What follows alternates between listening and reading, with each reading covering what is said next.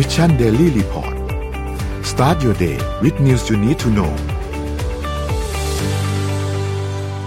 สวัสดีครับยินดีต้อนรับเข้าสู่ Mission Daily Report ประจำวันที่ 30 มีนาคม 2021 นะครับ วันนี้อยู่พวกเรา 3 คนตอน 7 โมงถึงถึง 8 โมงครึ่ง 8 โมง 9 โมง ไม่รู้วันนี้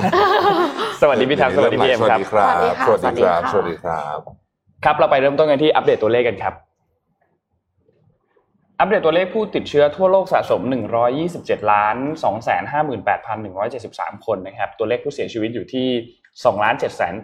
785,286 คน แล้วก็ตัวเลขผู้ที่รักษาหายแล้วนะครับ อยู่ที่ 72 ล้าน 194,358 คนนะครับ ไปดูเลขในไทยกันบ้างครับ ตัวเลขในไทยเมื่อวานนี้ประกาศพบผู้ติดเชื้อเพิ่มเติมเนี่ย 39 คนนะครับ แล้วก็ทำให้ผู้ติดเชื้อสะสมตอนนี้เนี่ย28,773 คน 39 คนนี้เนี่ยเป็นติดเชื้อในประเทศ 28 นะครับ แล้วก็ติดเชื้อจากต่างประเทศอีก 11 นะครับ ผู้เสียชีวิตเมื่อวานนี้ไม่มีเพิ่มเติมนะครับ มี 94 คนเหมือนเดิมนะครับ แล้วก็มีรักษาหายเพิ่มเติมมาอีก 74 คนครับทำให้มี 1,366 คนนะครับที่กำลังรักษาตัวอยู่ที่โรงพยาบาลครับ นี่คืออัปเดตจากสบคเมื่อวานนี้ครับ ค่ะเอ่อ ตอนนี้นะคะเรามีวัควัคซีนกันแล้วใช่ไหมคะ แต่ว่าครับ ทีเนี้ยปัญหาก็คือ มีบางคนกลัวเข็มรวมถึงเอ็มด้วย อ๋อ ทีนี้จีนค่ะ ไฟเขียวทดลองทางคลินิกวัคซีนโควิดชนิดสูตรดมแล้วค่ะเพื่อเพื่อเป็น solution ให้ลม สูตรดมค่ะอ่าฮะหมายถึงว่าแบบเหมือนวางถุงกาวลงก่อน อ่าแต่ว่าอันนี้คือวางถุงวัคซีนลงครับก่ผอน ผม นะคะ ก็หน่วยงานกำกับดูแลยาของจีนอนุมัติการทดลองทางคลินิกแก่วัคซีนโควิดชนิดสูตรดม ซึ่งพัฒนาโดย CanSino Biologics ร่วมกับสถาบันเทคโนโลยีชีวภาพปักกิ่งแล้วเมื่อสัปดาห์ที่ผ่านมานะคะ แต่ว่าความปลอดภัยและประสิทธิภาพของวัคซีนชนิดสูตรดมเนี่ยยังคงอยู่ระหว่างการตรวจสอบยืนยันค่ะอืมก็นับถึงวันพุธที่ผ่านมาจีนฉีดวัคซีนโควิด -19 ให้ประชาชนทั่วประเทศแล้ว ราว 86 ล้านโดสค่ะอืมเร็วมากนะ เร็วมากค่ะฉีด หลังอเมริกาเยอะพอสมควรใช่ค่ะนะครับพาไปที่ข่าวรอบโลกนะครับเมื่อวานเวียดนามรายงาน GDP ควอเตอร์หนึ่งออกมาอยู่ที่ 4.48%นะครับก็ต่ำกว่าที่คาดการณ์ไม่เล็กน้อย แต่ก็ถือว่าสูงมากนะฮะสูงค่ะสูงมากนะครับเอ่อเมื่อวานนี้ เกาหลีนะครับเกาหลีใต้นะครับรับรองวัคซีนตัวที่ 3 ต่อจาก a s t r a z e ซ e c a และ Pfizer BioNTech ก็คือ Johnson Johnson ซึ่งตัวนี้เนี่ยก็มีข่าวเหมือนกันว่าอออาจจะถูกรับรองที่ประเทศไทยเร็วๆนี้เหมือนกันนะครับอันต่อไปนะครับ เกาหลีใต้เองเนี่ยเคสเดี๋ยวนะไม่ก็นะเคสเกาหลีใต้เนี่ยแปลกนะไม่ค่อยลงนะฮะวิ่งอยู่ประมาณสามสี่ร้อยนี่ยมาหลายวันแล้วนะครับ แล้วก็ ยังก็น่าทางทางภาครัฐก็คงพยายามจะหาทางกันอยู่ เพราะว่าเกาหลีใต้เองเอ่อณถึงวันนี้นะครับ ตัวเลขอยู่ประมาณหมื่นแสนแสนคนนะฮะครับ ซึ่งก็เยอะเหมือนกันนะตอนแรกนึกว่าน้อยอะอืมเออตอนแรกนึกว่าแบบเกาหลีใต้ไม่ค่อยมีตัวเลขสูงนะเออก็แสนคนนี่ก็เยอะใช้ได้ แต่ของเราก็เริ่มไม่เบานะของเราก็สามหมื่นกว่าใช่ไหมครับ อืมนะครับแล้วก็เอ่อที่ UAE นะครับ UAE ก็มีการทำเอ่อ โรงงานนะครับที่ทำเรื่องของวัคซีนของซิโนฟาร์มนะฮะเริ่มเดือนเอ่อเมษายนนี้นะครับเป็นความร่วมมือระหว่าง UAE กับรัฐบาลของจีนนะครับ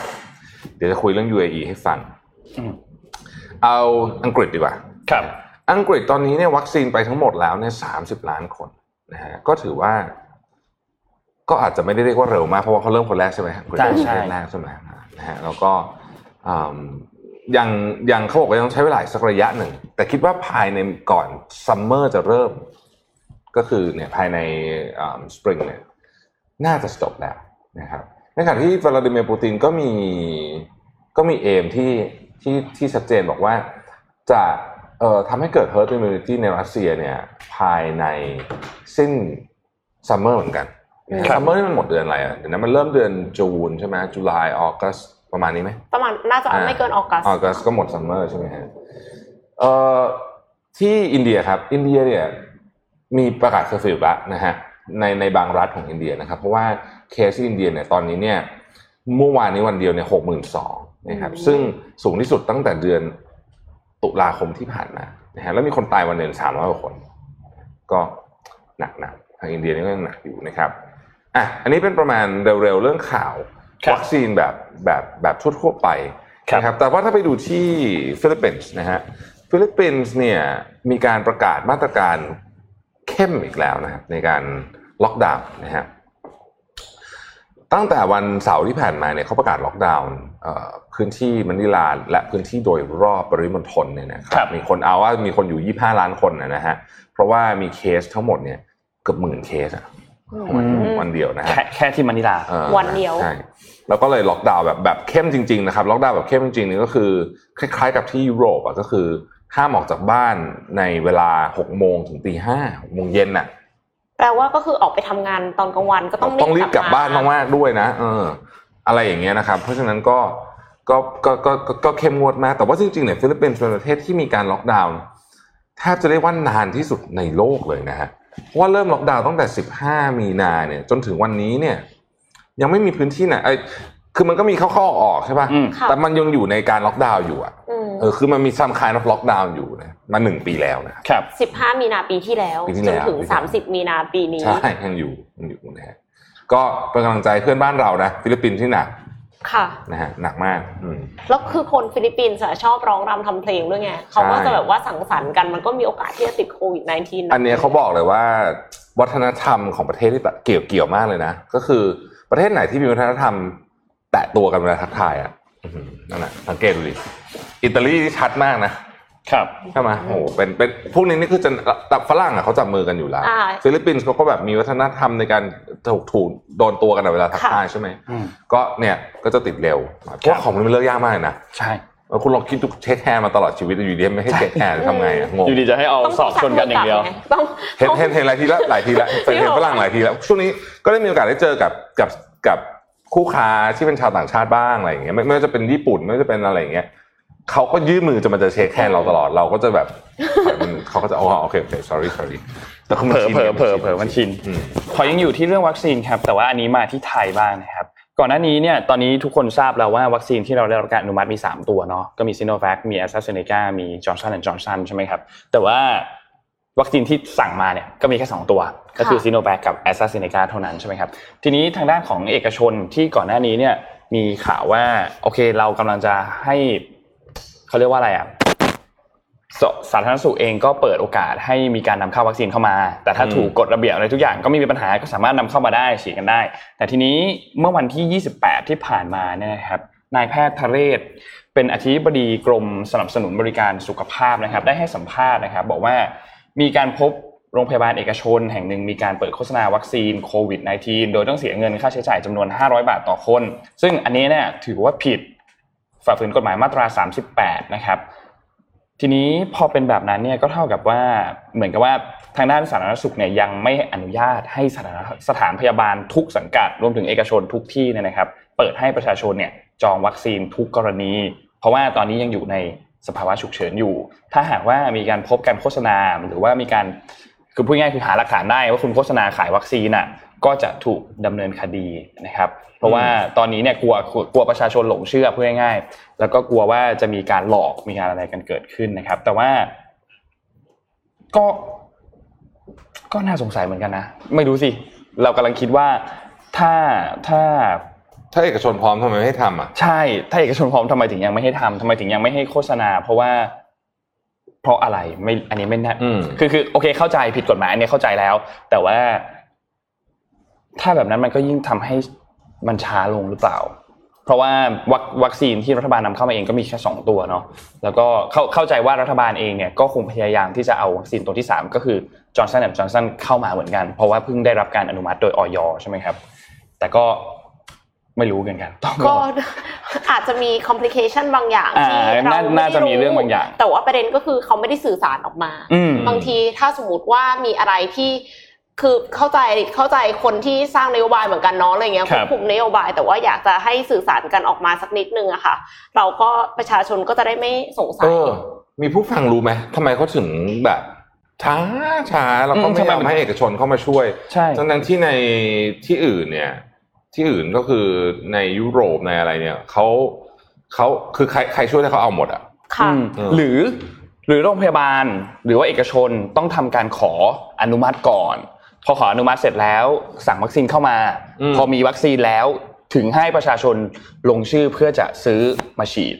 ไม่สามารถลงชื่อล่วงหน้าได้หรือเปล่า อันนี้ไม่แน่ใจเหมือนกันไม่รู้เอ้ยแต่ว่าเราชอบลงทะเบียนมากเลยนะประเทศเราอะไม่ลงหน่อยเหรอใช่ไหมเออลงหน่อยแบบก็จะได้ลงไงเหมือนเหมือนก็พ r ออเดอร์อะใช่พ r ออเดอร์วัคซีนเด็กชอบลงทะเบียนมากเดี๋ยวพี่คิดชื่อแอปให้ครับผมแป๊บนึงนะขอคิดชื่อแอปก่อนเออแล้วทำไมเขาต้องอ่านทำแอปใหม่วะทำไมถึงไม่ใช่ไอ้เราชนะให้มันจบจบๆไปทีไม่ใช่นะมันไม่ใช่เราชนะด้วยแล้วมันชื่ออะไรอะ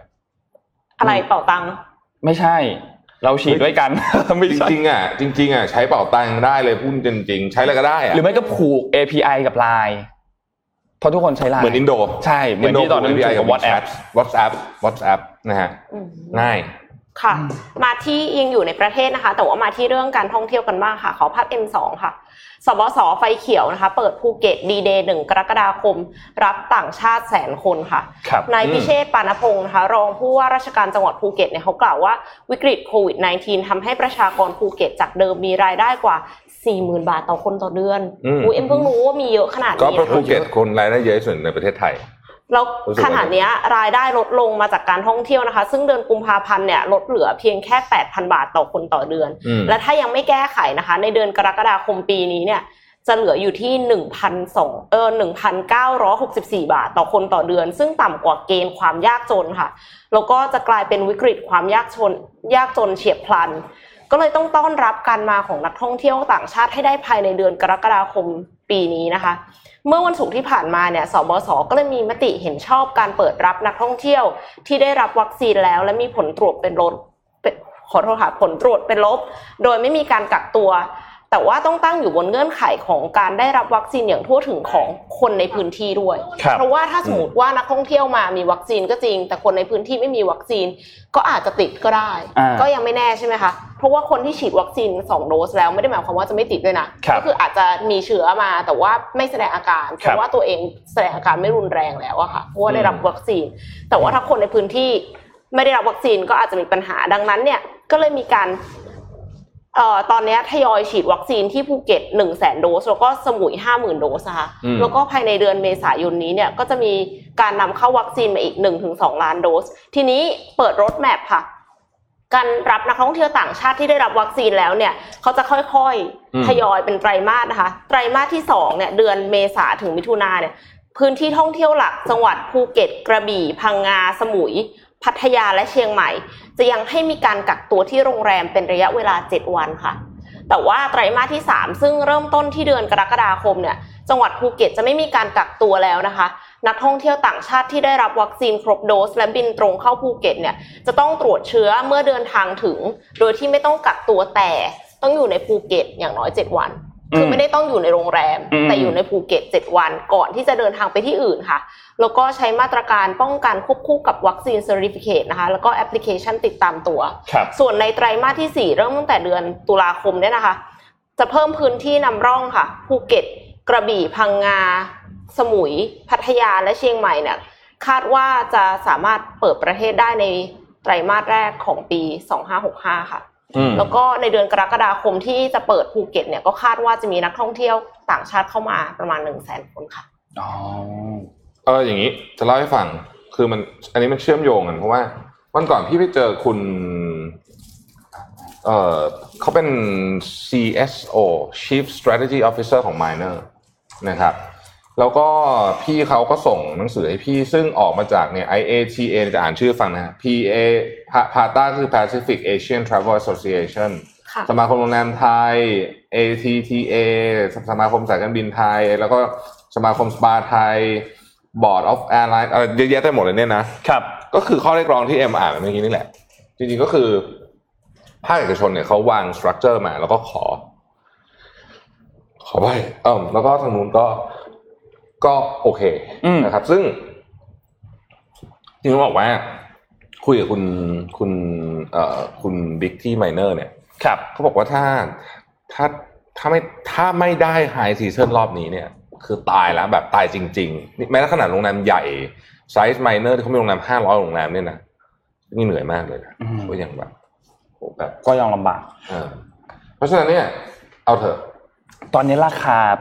หลาย ๆ โรงแรมที่ภูเก็ตถูกมากเลยนะยังถูกอยู่ใช่ไหมยังคะถูกอยู่เพื่อนนนท์เพิ่งไปมาเมื่อสัปดาห์ที่แล้วก็ยังถูกมากอยู่แบบลดจากแบบ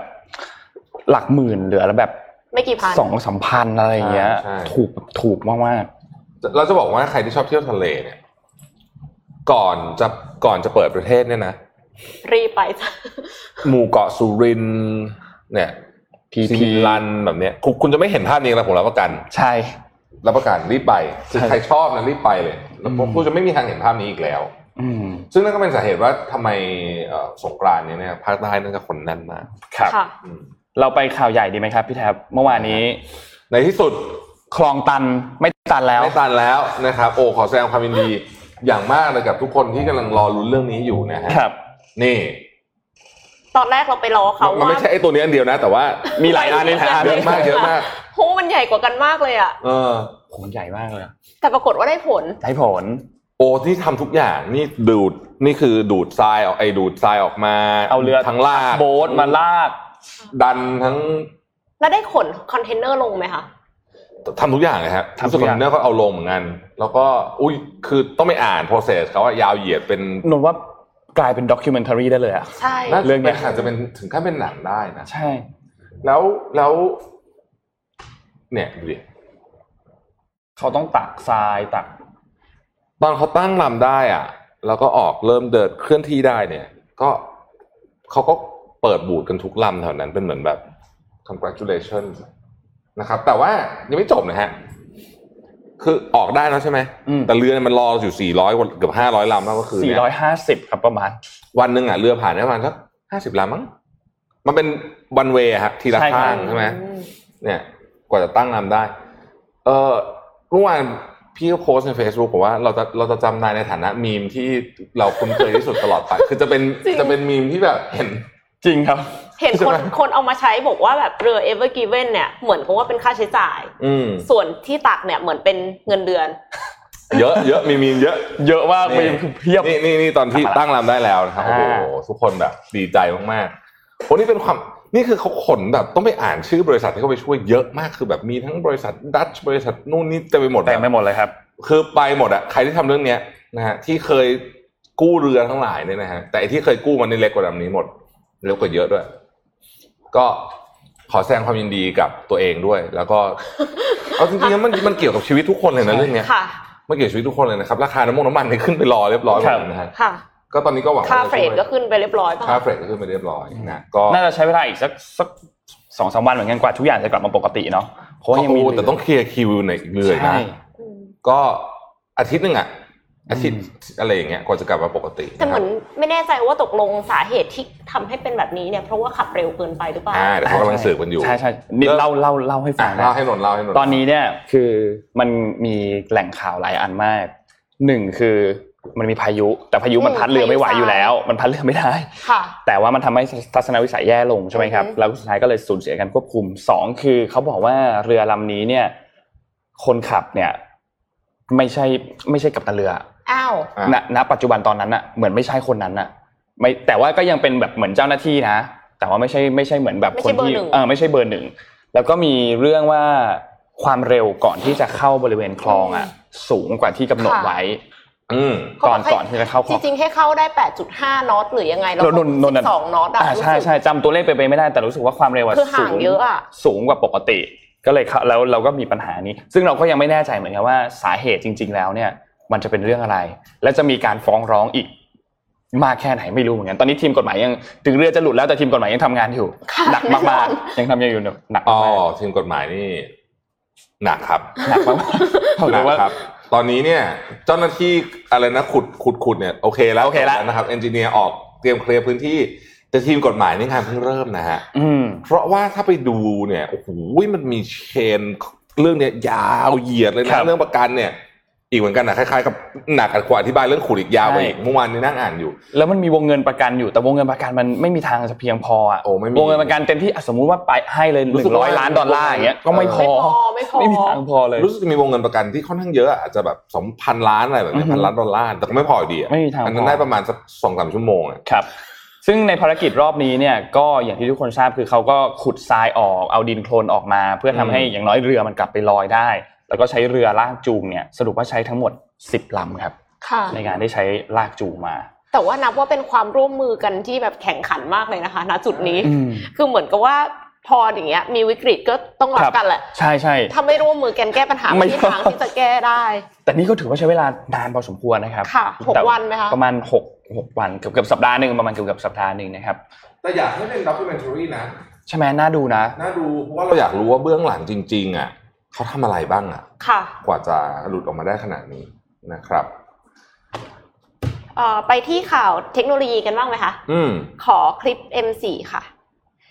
Facebook นะคะ พัฒนาสายรัดข้อมือนะคะ Neural Wristband ค่ะ เพื่อที่จะควบคุม AR VR จากการเคลื่อนไหวมือค่ะ Facebook ได้ออกมาเปิดเผยข้อมูลในบล็อก Tech at Facebook นะคะ ว่ากำลังพัฒนาสายรัดข้อมืออัจฉริยะที่สามารถตรวจจับ เส้นประสาทที่ข้อมือ แล้วแปลงสัญญาณให้ผู้ใช้สามารถมีปฏิสัมพันธ์กับโรค AR กับโลก AR VR ค่ะ ก็คือสมองเนี่ยก็จะสั่งการใช่ไหมคะเวลาที่เราจะขยับมือ แล้วเนี่ยระบบประสาทมันก็จะนำนำนำนำนำไปเรื่อยๆ ไปจนถึงตรงข้อมือว่าเราจะขยับมือละ เราก็มี wristband คอยจับไว้ แล้วเสร็จแล้วก็คือเราสามารถที่จะหยิบจับอะไรในเกม โดยที่ไม่ต้องง้อแบบ กล้วยเหมือนที่โซนี่จะจดสิทธิบัตรอะอืมจำได้ป่าวว่าโซนี่จะจดสิทธิบัตรเอาเอาอะไรก็ได้มาทำจอยสติ๊กครับเอากล้วยมาทำเนี่ยค่ะอ่าแต่อันเนี้ยใช่ใช่คือใช่ไม่ต้องเลยนะคะ ใช้มือเปล่าเลยนะคะโอ้โหแล้วแบมับนี้เลยเหรอใช่ มันเป็นการสื่อสารกันกับเครื่อง โดยที่เราไม่จำเป็นจะต้องมีการสัมผัสเลยอืมคือดูล้ำมากดูเป็นแบบไซไฟอะเพิ่มความติดโซเชียลมีเดียให้สูงขึ้นไปอีก จริงค่ะ ก็คือเออเราก็สามารถที่จะพิมพ์คีย์บอร์ดบนอากาศได้ด้วยนะคะ เพียงขยับนิ้วไปมาบนโต๊ะเนี่ยคีย์บอร์ดเหล่านี้ก็คือสามารถที่จะปรับเป็นแบบ customize คีย์บอร์ดได้ครับสามารถที่จะคีย์บอร์ดแต่ละคนไม่เหมือนกัน แล้วเราก็สามารถที่จะพิมพ์คีย์บอร์ดของเราเนี่ยเร็วที่สุดในโลกได้เพราะว่าเราถนัดที่สุดเนี่ยครับโอ้แล้วก็คือมันสามารถที่จะจับการเคลื่อนไหวของมือเนี่ยได้ได้หมดเลย ไม่ว่าจะเป็นการกำมือแบมือชี้นิ้วแทนคำสั่งต่างๆนะคะ ควบคุม cursor mouse ได้ แล้วก็เอ่อ Facebook เนี่ย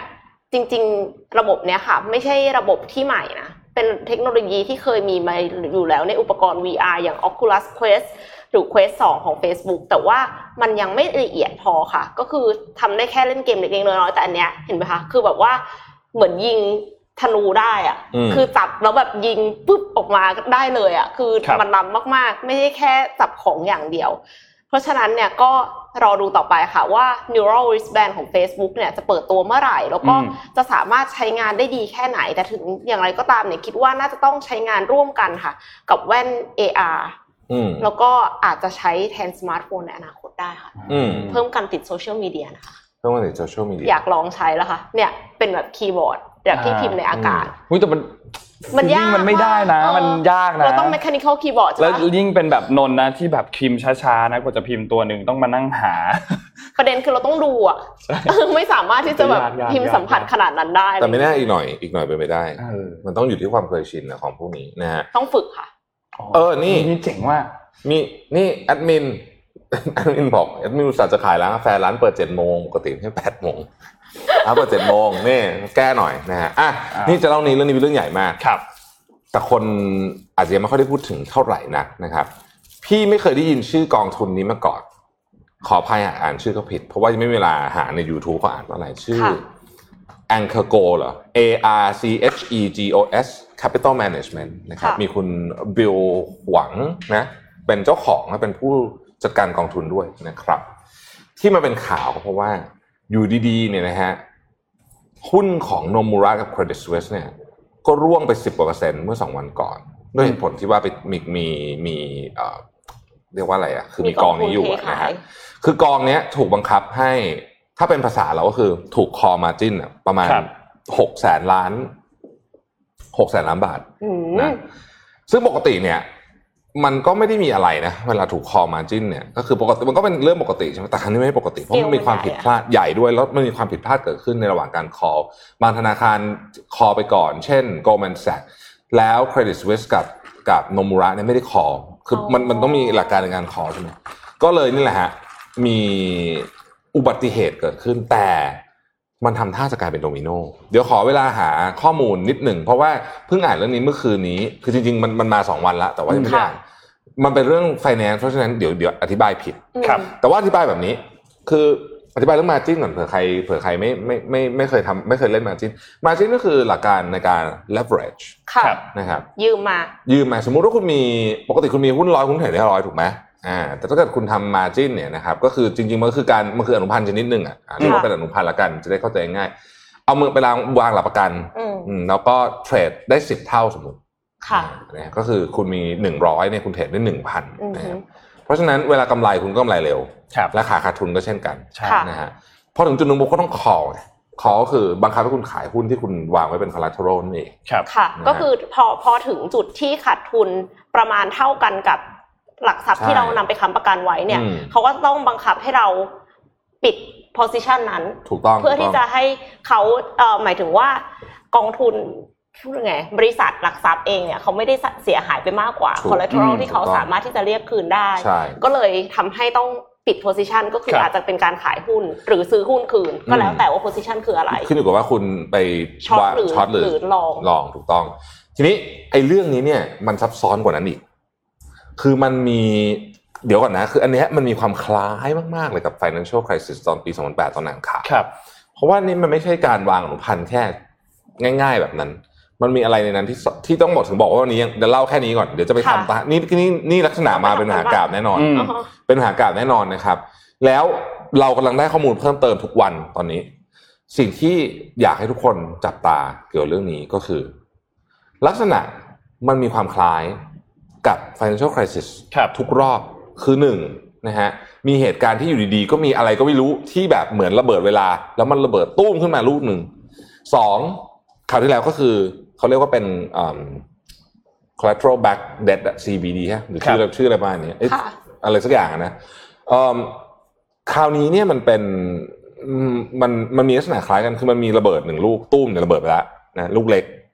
แต่ว่าคนที่เข้ามาเกี่ยวข้องในระเบิดลูกนี้เนี่ยล้วนแล้วแต่เป็นผู้เล่นรายใหญ่ Morgan Stanley Goldman Sachs Nomura แล้วมันกำลังจะกลายเป็นโดมิโนอ่า จะต้องจับแต่ดูว่าจะเป็นโดมิโนหรือเปล่าอืม ระเบิดไปเสร็จมีสึนามิแผ่นดินไหวมีใช่ after shock คืออันเนี้ยเดี๋ยวเดี๋ยวเดี๋ยวมาเล่าให้ฟังยาวๆอืมคิดว่าแบบ หนักอะคิดว่าครับนะฮะอืมก่อนไปเจ็ดโมงครึ่งขอพาไปดูอะไรที่เรียกได้ว่าใช้คำว่าแซบแล้วกันเออ CBO CBD นี่มันกัญชาพี่พี่พี่มึนพี่มึนช่วงช่วงนี้อ่านแต่ข่าว CBD ขอไปครับขอบคุณมากนะครับ ไปดูอะไรที่มาบอกแซ่บๆกันฮะ COD นะขอบคุณครับ เมื่อวานนี้เนี่ยมีการแถลงเกี่ยวกับเรื่องของเขาเรียกว่าเป็นวาระเร่งด่วนนะกันอืม ของรัฐมนตรีว่าการกระทรวงศึกษาธิการนะครับ แต่ว่าเมื่อวานนี้ทางด้านของกลุ่มนักเรียนเลวเนี่ย ค่ะ ก็ไปเข้าร่วมด้วย อ่า คือเขาเตรียมของไปจะไปเซอร์ไพรส์ไม่ใช่เซอร์ไพรส์หรอกก็เหมือนไปแสดงความยินดีแล้วแหละ ทีนี้เอาภาพขึ้นมาให้ดูก่อนอืมว่าเขาเอาอะไรไปนะครับ ภาพนี้เนี่ยเป็นภาพที่โพสต์จากเพจของนักเรียนเลวนะครับเขาก็เอาเค้กไปครับอืมเค้กลูกกระทรวงใช่ปะถือเค้กไป แล้วก็เอาเค้กเนี่ยไปให้กับรัฐมนตรีมีภาพที่มีภาพมอบด้วยนะ ภาพมอบเค้กที่แบบให้กับมืออะอืมมีภาพให้ดูด้วย แล้วก็บอกว่าก่อนหน้าเนี้ยที่เขาเคยแถลงมาเนี่ยครับ ว่าเกี่ยวกับว่า โอเค เข้ามารับตำแหน่งแล้วซ้เนี่อยนครับซ้อนรูปซ้ออ๋อนรูปมันซ้อนอะรูปนี้รูปนี้ เข้ามารับตำแหน่งแล้วเนี่ยก็อย่าแบ่งเค้กกันมูมามนะเออแล้วก็นี่ก็เลยเอาเค้กมาให้เหมือนเป็นแบบเป็นเชิงสัญลักษณ์นิดหนึ่งนะครับ แต่ทีนี้ในวันนี้เนี่ยที่มีการเมื่อวานนี้เนยนะครับ ช่วงเช้าเนี่ยเขามีการแถลงครับ เกี่ยวกับเรื่องของ 4 วาระเร่งด่วนว่าหลังจากที่คุณตรีนุชเข้ารับตำแหน่งเรียบร้อยแล้วเนี่ยในตำแหน่งรัฐมนตรีกระทรวงศึกษาธิการเนี่ยจะทำอะไรเป็น 4 อย่างแรกนะครับขอเอ่อ press release ขึ้นมาครับ อย่างที่หนึ่งครับคือการผลักดันโรงเรียนคุณภาพ ของชุมชน การพัฒนาเด็กปฐมวัยนะครับ อันนี้คือเขาก็เป็นการสารต่อนโยบายอันเดิมนะครับ ให้อย่างน้อยในแต่ละชุมชนเนี่ยมีโรงเรียนที่มีคุณภาพอย่างน้อยหนึ่งโรงเรียนขึ้นไปนะครับ ช่วยลดความเหลื่อมล้ำในทางด้านการศึกษา ข้อที่สองคือความปลอดภัยของสถานศึกษานะครับ ต้องการทำให้โรงเรียนทุกแห่งในประเทศไทยเนี่ยเป็นพื้นที่ปลอดภัย ไม่ว่าจะเป็นจากการทารุณกรรม จากการ บูลลี่ต่างๆเนี่ยให้เป็นพื้นที่ปลอดภัยเป็น safe zone สำหรับเด็กๆนะครับ ข้อที่ 3 คือพัฒนาเรื่องของความรู้เรื่องดิจิทัลแล้วก็ทักษะที่จำเป็นในศตวรรษที่ 21 เอ้ยนี่คล้ายๆคล้ายๆสโลแกนของ Mission เหมือนกันนะพี่อ๋อเหรอคล้ายๆนะเออเราไปเป็นที่ปรึกษาอ่าเป็นเป็นแบบว่าสกิลที่จำเป็นในอืมในศตวรรษที่ 21 นะครับ แล้วก็ข้อทีสี่4ครับคือการขับเคลื่อนภาพลักษณ์ที่ดีของอาชีวศึกษานะครับ เพราะว่าตอนนี้เนี่ยปัจจุบันประเทศไทยเองกำลังประสบปัญหาขาด แคลนช่างฝีมือที่มีความสามารถนะครับ ก็ต้องการที่จะพัฒนาในส่วนนี้ด้วยนะครับ และมีการเสนออันอีกอันหนึ่งขึ้นมาคือ รูปแบบการทำงานแบบ trust อืม trust เนี่ยมี 5 ตัวอักษรใช่ไหมครับ ย่อมาจาก T คือ transparency ความโปร่งใส 2 คือ R responsibility ความรับผิดชอบ U คือ unity ความเป็นอันหนึ่งอันเดียวกันค่ะ S คือ student centricity คือผู้เรียนเป็นศูนย์กลางเป็นศูนย์กลาง เป็นเป้าหมายแหละว่าจะต้องพัฒนาอะไรก็ต้องเป้าพัฒนาเพื่อผู้เรียนและตัว T สุดท้ายคือเทคโนโลยีนะครับอืมนี่ก็เป็นสิ่งที่ทางด้านของคุณตรีนุชเนี่ยได้ออกมาแถลงเกี่ยวกับสี่วาระนี่เรานี่เราถ่ายเราเอารูปแบบถ่ายกระดาษเนี่ยไม่ไม่พิมพ์ใหม่ด้วยนี่เพจของนักเรียนเร็วเขาโพสต์มาอย่างนี้เลยอ่าโอเคโอเคเพราะว่าใบโอเคพวกนี้เป็นใบที่แจกให้กับกลุ่ม ให้กับกลุ่มสื่อมวลชนที่มาในงานแถลง เราก็ไม่ไม่ได้มีเวลาทำกราฟิกขึ้นมาอ่ากราฟิกเรายุ่งกราฟิกเรายุ่งอ่าก็เดี๋ยวยุ่งแล้วก็เลยเอาสดๆแบบนี้แล้วกันแล้วเดี๋ยวอ่าค่อยๆเล่าให้ฟัง นะครับแต่อะก็ถือว่าแซ่บนะ ไม่ถ้าทำได้จริงอะคือก็มันโอเคดีมากนะเลยนะทำได้จริงคือโอเคเลยนะ รูปรูปเค้กเขาอะหน้าหน้าเค้กอะเป็นรูปกระทรวงเหรอเออหนูไม่เห็นรูปหน้าเค้กเป็นรูปกระทรวงศึกษาธิการคำก็คือคำอธิบายก็คือว่า อยากกินนึกออกไหมกระทรวงแบ่งเค้กอะแบ่งเค้กอะเออนั่นแหละอ๋อนี่นี่นี่นี่นี่มีรูปมีรูปมีนะรูปมีรูปมีรูปเดี๋ยวนะเดี๋ยวส่งเข้าไปให้ดู อะเดี๋ยวก่อนระหว่างระหว่างโนนหาเดี๋ยวเดี๋ยวเดี๋ยวไปเดี๋ยวเล่นไปเล่นกันต่อตอน8ปดโมงนะไปไปไปคุยตอนแปดโมงครับมีประเด็นหนึ่งที่ออสเตรเลียน่าสนใจ เมื่อสุดสัปดาห์ที่ผ่านมาเนี้ก็มีประท้วงใหญ่ที่เมลเบิร์นนะครับตามรายงานข่าว Financial Times เนี่ยมีคนออกมาเป็นหมื่นคนนะอืมนะเรื่องมันเกิดขึ้นจากอะไรนะครับ คือเขาประท้วงเรื่องอย่างนี้ หัวข้อการประท้วงคือว่าเออเป็นเป็นส่วนใหญ่คนที่ออกมาเป็นผู้หญิงนะครับ ประท้วงเรื่องว่าต้องการที่จะให้ออสเตรเลียเนี่ย เอ่อเริ่มที่จะหยุดสิ่งที่เรียกว่า toxic masculinity ก็คือแปลเป็นภาษาไทยว่าอะไรเดียพี่แปลภาษาไทยไม่ออก ความความคือสังคมผู้ชายเป็นใหญ่แบบท็อกซิกอะเอออธิบายนั่นแหละประมาณนั้นน่ะไอ้สังคมแบบนั้นน่ะ โบราณสุดๆอันนั้นน่ะอันโอเคประเด็นมันคืออย่างนี้นะครับ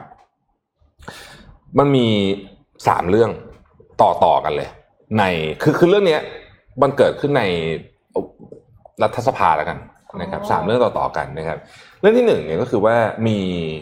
ขออนุญาตนะฮะต้องต้องอ่านแบบนี้เพราะว่ามันเป็นเรื่องอย่างนี้จริงๆนะก็คุณพ่อคุณแม่ถ้าเกิดมีใครเด็กฟังอยู่อธิบายให้ด้วยแล้วกัน มีมีวิดีโอที่เป็นสตาฟของของคนในในของสตาฟของทีมสสเนี่ยไปเหมือนกับช่วยตัวเองที่โต๊ะของสสผู้หญิงอะสมมติตัวตัวตัวสสไม่อยู่นะอ่านี่วิดีโอที่หนึ่งนะหคมารัยบถึงว่าผู้หญิงอะไม่อยู่ผู้หญิงไม่อยู่ผู้หญิงไม่อยู่อ๋ออะโอเคผู้หญิงอะอันนี้ก็อันที่หนึ่งนะครับ อันที่สองนะครับ อันนี้ข่าวใหญ่ อันนี้ข่าวใหญ่นะฮะ มี ต้องเรียกว่าเป็นที่ปรึกษาของของพรรคเสรีนิยมครับนะฮะ Lib- liberal party นะครับ เคยเป็นที่ปรึกษาของ liberal party ชื่อ Brittany Higgins ออกมากล่าวหาว่าตอนสมัยที่เธอทำงานให้กับเอ่อรัฐมนตรีเนี่ยเป็นคณะทำงานเนี่ยนะครับ เธอถูกเพื่อนร่วมงาน ข่มขืนในรัฐสภาเลยในออฟฟิศของรัฐมนตรีเลยนะครับ แล้วตอนนั้นเนี่ยเธอก็รู้สึกว่าเธอถูกข่มขู่นะฮะเมื่อเธอไปบอกลินลินดาเรโนสณขณะนี้ลินดาเรโนสเนี่ยเป็นรัฐมนตรีว่าการกระทรวงกลาโหมเป็นผู้หญิงนะครับเป็นนายเธอตอนนั้นค่ะนะครับ เธอก็ถูกลินดาเรโนสเนี่ยบอกว่าเป็นไลน์ข่าวอะโกหกอะมันไม่เคยเกิดเรื่องนี้ขึ้นจริงนะครับอืมเอ่อ แต่ว่าเรื่องนี้ตอนนี้คือเรื่องนี้มัน go public ไปแล้ว เพราะฉะนั้นคนก็คือรู้หมดแล้วเนี่ยนะครับแล้วก็อีกเรื่องหนึ่งก็ติดติดกันเลยนะครับคริสเตียนพอตเตอร์คริสเตียนพอตเตอร์เป็นอัยการสูงสุดของออสเตรเลียนะครับถูกกล่าวหาว่าข่มขืนผู้หญิงอายุ 16 เด็กผู้หญิงอายุ 16 นะครับ ย้อนหลังกลับไปนะฮะเมื่อปี 1988 นะครับแล้วก็มีหลักฐานและตอนหลังอะเพิ่งค่อยมาเปิดเผยนะครับ พอมีสามเรื่องติดติดๆกันครัที่บมันเกี่ยวข้องกับเอ่อเจ้าหน้าที่ระดับสูงของรัฐเนี่ยนะครับ โอ้โหคราวนี้ก็เรียกว่าลุกเป็นไฟกันเลยทีเดียวนะฮะมีหนังสือพิมพ์พาดหัวข่าวเลยนะแบบว่า I've seen a better I've seen better cabinets in IKEA เข้าใจเข้าใจความหมายของการประชดประชันนี้ฮะอ๋อ cabinet แปลว่าตู้ใช่ไหมค่ะในขณะเดียวกันมันแปลว่าคณะรัฐมนตรีด้วยคณะรัฐมนตรีนะฮะ เฮ้ยพี่ชอบอันนี้มากเลยอะโคตรแซ่บน่าเอามาพาดหัวข่าวทำแซ่บมากแซ่บไหมแซ่บมากแซ่บนะมากเราก็มีการลงชื่อนะครับรวบรวมรายชื่อ4ี่หมื่นรายชื่ออะไรคล้ายๆเมืองไทยนี่แหละนะฮะเพื่อที่จะยื่นนะฮะให้ให้คล้าย ๆกับว่าแก้กฎหมายเนี่ยโอ้โหก็มีเนี่ยในข่าวก็มีนักสิทธิมนุษยชนทนงทนายอะไรออกมาเต็มไปหมดนะครับ ตอนนี้สกอตต์มอริสันกำลังกำลังถูกกดดันให้ไล่สองคนนี้ออกสองคนที่ว่านี้คือใคร คนแรกเนี่ยก็คือ ลินดาเรโนซึ่งปัจจุบันคือรัฐมนตรีครับค่ะอ่าว่าการกระทรวงกลาโหมเนี่ยนะครับ คนที่สองคือคนเมื่อกี้แหละที่เล่าให้ฟังชื่อคริสเตียนพอ t เตอร์ซึ่งเป็นอายการสูงสุดของออสเตรเลียนะครับ ไม่เคยมีเจ้าหน้าที่รัฐระดับสูงขนาดนี้ถูกกล่าวหาพร้อมกันขนาดนี้มาก่อนอืมอันนี้ก็เป็นเรื่องที่ นี่แหละ คือถ้ามีความเปลี่ยนแปลงเนี่ย มันก็จะเป็นกรณีตัวอย่างให้ที่อื่นเนี่ย ตระหนักรู้ถึงสิ่งเหล่านี้ แล้วก็ดูว่าไม่สามารถที่จะอิกนอใช่ คือไม่ใช่ว่าแบบพอมีเหยื่อมาร้องขอความช่วยเหลือแล้วไปบอกเขาว่าแบบคุณโกหกเนี่ยใช่โดยที่นี่คือนายบอกเองเลยนะ ใช่คือแบบไม่ยังไม่ได้ตรวจสอบอะไรใดอืมๆเลยนะคะ คือพูดไปเลยว่าแบบไม่เชื่ออย่างเงี้ย ถ้าเป็นแบบนั้นน่ะในกรณีเนี้ยใครจะกล้ามาบอก ใช่ เพราะว่าคือเราเราคิดว่ามันคงเป็นเรื่องของว่า คือคนที่พยายามจะปิดเรื่องพวกนี้ก็มีเหตุผลเดียว ก็คือไม่อยากให้เป็นเรื่องอื้อฉาวใช่ไหมอ่าเพราะมันสร้างความเสียหายขึ้นมา ก็นี่แหละฮะที่ออสเตรเลียติดตามเรื่องนี้คือตอนนี้ movement ลักษณะนี้เนี่ยมันมันเกิดขึ้นทั่วโลกนะครับเออซึ่งเป็นสิ่งที่ดี ใช่ซึ่งค่ะเป็นสิ่งที่ดีนะครับค่ะก็จะได้ไม่เกิดเหตุการณ์แบบนี้เกิดขึ้นอีกใช่ไม่ว่าจะเป็นเรื่องแบบนี้เรื่องของการบูลลี่กันในโรงเรียน เรื่องของการบูลลี่กันออนไลน์ และอื่นๆอีกมากมายอืมจริงนค่ะซึ่งมีเยอะมากอืมค่ะ มาเจ็ดโมงครึ่งกันไหมคะครับครับผมค่ะเจ็ดโมงครึ่งนะคะ ก็เป็นเรื่องของการที่ถ้าเราไม่ยอมแพ้เนี่ย เราอาจจะประสบความสำเร็จในอนาคตครัอะบอันเนี้ยที่ให้ดูเนี่ยคือเป็นวารสาร Nature Communications นะคะเขา publish paper เรื่องของ early career setback and future career impact อันเนี้ยเป็นวิจัยของอาจารย์ที่เคลอกค่ะครับเอ็มไม่ได้เรียนกับคนนี้นะ แต่หมายถึงว่าคือไปเห็นมาว่ามีผลวิจัยของ Kellogg School of Management Northwestern University เนี่ยที่ศึกษานักวิทยาศาสตร์ 2 กลุ่มค่ะ กลุ่มแรกเนี่ยเป็นกลุ่มที่ได้รับเงินทุนสนับสนุนการทำวิจัยตั้งแต่ครั้งแรกที่ขออืมกับกลุ่มที่2เนี่ยถูกปฏิเสธเงินทุนสนับสนุนในการทำวิจัยครั้งแรกที่เขาขอนะคะ พบว่าเมื่อผ่านไป 10 ปี กลุ่มที่ 2 ซึ่งตอนแรกไม่ได้รับเงินทุนเนี่ยมีงานวิจัยที่ถูกกล่าวถึงมากกว่ากลุ่มที่หนึ่ง อยู่อ่าน่าสนใจ6.1%ค่ะ ผู้วิจัยเนี่ยเขาก็เลยกล่าวว่าผู้ที่ไม่ยอมแพ้ให้กับความล้มเหลวในระยะเริ่มต้นของหน้าที่การงานเนี่ยมีโอกาสประสบความสำเร็จมากกว่าผู้ที่ประสบความสำเร็จตั้งแต่ครั้งแรกด้วยซ้ำค่ะ แต่ว่าทีนี้เนี่ยพูดอย่างเงี้ยพูดก็ง่ายเนาะแล้วจะทำยังไงพูดง่ายอืมถ้าสมมติว่าเราเคยล้มเหลวมาก่อนครับ ก็เลยนำบทความนี้มาค่ะ How to recover from a major life setback นะคะ อันเนี้ยคือใช้ได้หมดเลย ไม่ว่าจะเป็นเรื่องของหน้าที่การงาน เรื่องส่วนตัว อาจจะสูญเสียคนสำคัญในชีวิตไปอืมหรือว่าเกิดเหตุการณ์ไม่ดีกับตัวเอง แบบอืมตะกี้นี้อย่างเงี้ยนะคะ ก็สามารถที่จะใช้ได้ค่ะ ข้อที่หนึ่งค่ะ เราต้องยอมรับก่อนค่ะ ในสิ่งที่เราไม่สามารถเปลี่ยนแปลงได้คือ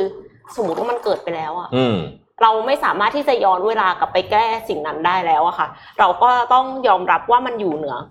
การควบคุมของเรา ไม่ได้แบบอย่ามัวแต่คิดว่าสมมติงานวิจัยอย่างเงี้ยไม่ได้รับการตีพิมพ์ในวารสารที่หวัง คือพยายามจะทำสิ่งเนี้ยมาแบบสามสี่ปีครับแต่ปรากฏว่าไม่ได้รับการตีพิมพ์สักที แล้วก็ถูกปฏิเสธไปในที่สุดเนี้ยค่ะ ก็ ถ้าเราไม่อย่างนั้นถ้าเราไม่อย่างนี้คือมันไม่มีแล้วอะอ่าคือมันผ่านไปแล้วหรือว่าลูกค้าบางคนที่เราอาจจะแบบพยายามที่จะให้เขามาเป็นลูกค้าเราอะนานมากแล้วแต่เขาไม่เชื่อถือ สมมุติว่าเขาบอกว่า เพราะว่าคุณไม่ได้แบบทำวิจัยมาจากสหรัฐอเมริกาอันนี้อันนี้เคยโดนด้วยตัวเองเสพเองค่ะโอ้โหก็เลยแบบว่าคือ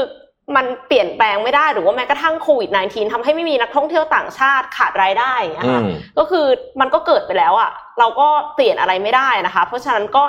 ก่อนอื่นเลยคือต้องยอมรับก่อน เพราะว่าถ้าไม่งั้นเราก็จะวนอยู่ในอ่างค่ะ ครับ ข้อสองค่ะ เราต้องให้เวลากับตัวเองค่ะ ในการที่จะเศร้าเสียใจร้องไห้นะคะ เราไม่จำเป็นต้องเข้มแข็งตลอดเวลาโดยเฉพาะอย่างยิ่งถ้าสมมติว่ามันเกิดเหตุการณ์ที่แบบ หนักหนาสาหัสจริง ๆ เราสูญเสียคนที่สำคัญในชีวิต หรือว่าธุรกิจของเราแบบสุดท้ายเราต้องปิดตัวไปอะไรอย่างเงี้ยค่ะ เราก็เสียใจได้ร้องไห้ได้ เพราะว่ามันคือการเยียวยาแบบหนึ่งค่ะอืมแล้วก็จริงแต่ครับว่าแต่มันต้องไม่จมทุกข์ตลอดไปนะถูกต้องคือเราเสียใจได้เสียใจให้พออมแล้วเสร็จแล้วเราก็จะได้ลุกขึ้นมาใหม่ค่ะ ใช่ครับ ข้อสามค่ะให้อภัยค่ะ มีหลายคนเนี่ย อาจจะโกรธแค้นคนอื่นอืม ถ้าคนนั้นไม่ทำแบบนี้ก็จะไม่เกิดเหตุการณ์นั้นขึ้นอะไรอย่างเงี้ซึ่งยก็ค่ะคิดได้เขาคิดได้ ซึ่งก็แต่คิดได้แต่ว่าในที่สุดแล้วเนี่ย เราต้องให้อภัยไม่ใช่เพื่อเขาอืมแต่เพื่อตัวเราเองถูกต้องเพราะว่าการให้อภัยจะทำปลดปล่อยให้เราเป็นอิสระครับ แล้วก็ถ้าสมมติว่าเราแบบบางคนเนี่ย โกรธโชคชะตาคือโกรธหายหาเหยื่อไม่ได้หาอืมคนที่แบบหาคนลงไม่ได้โกรธไม่ได้คนลงไม่ได้ ก็คือโกรธโชคชะตาทำไมจะต้องเป็นเราทำไมเราจะต้องแบบ โชคร้ายขนาดนี้อะไรเงี้ยค่ะ ก็ไม่มีประโยชน์อะไร หรือบางคนโฟกัสที่ศัตรูก็กลายเป็นว่า แทนที่จะโฟกัสที่ตัวเองไปโฟกัสที่เขาอีกผูกใจเจ็บหนักกว่าเดิมอืมแล้วในที่สุดนะ คนอื่นเขาไปถึงไหนถึงไหนแล้วเราครัโมบแต่แม่ต้องคนคนเนี้ยคนเดียว ก็ไม่ได้มีประโยชน์อะไรค่ะ ข้อที่สี่ค่ะสำหรับคนที่โกรธตัวเองนะคะ ก็เลิกโกรธตัวเอง แล้วก็เลิกสงสัยในตัวเองคือ อย่าโมวแต่คิดว่าแบบ เราไม่น่าโง่อย่างนี้เลย ถ้าวันนั้นเราไม่ทำแบบนั้น วันนี้คงไม่เป็นแบบนี้ โทษตัวเองซ้ำแล้วซ้ำเล่าอืมเพราะว่าเราแก้อดีตไม่ได้ แต่ว่าเราทำให้อนาคตดีขึ้นได้ แล้วคือเราไม่ต้องมาแบบคิดว่าตัวเองแย่อย่างนั้นอย่างนี้ มันมันเหมือนกับ ถ้าอย่างนั้นก็ไม่มีทางออกค่ะอืมมันก็ไม่จบไม่สิ้นนะคะ แต่สิ่งที่เราควรจะทำค่ะ ข้อห้าค่ะ เราควรจะเรียนรู้จากประสบการณ์ที่ผ่านมาค่ะ เหตุการณ์ที่เกิดขึ้นเนี่ยทุกเหตุการณ์เนี่ยล้วนแต่สอนอะไรบางอย่างกับเราเสมออืมเพราะฉะนั้นเนี่ยเราก็ควรที่จะคิดว่าสมมุติว่าเราไม่ได้รับการสนับสนุนทุนวิจัยที่บอกนะคะหรือว่าทุนทำสตาร์ทอัพใดๆก็ตามเนี่ยนะคะเราก็ต้องคิดว่าทำไมเราถึงไม่ได้รับการสนับสนุน มันเป็นเพราะว่าจริง ๆ แล้วมันไม่มีตลาดนั้นหรือเปล่า Market Size มันไม่ใหญ่พอหรือเปล่าอืมหรือว่าเราแค่ present ไม่ดี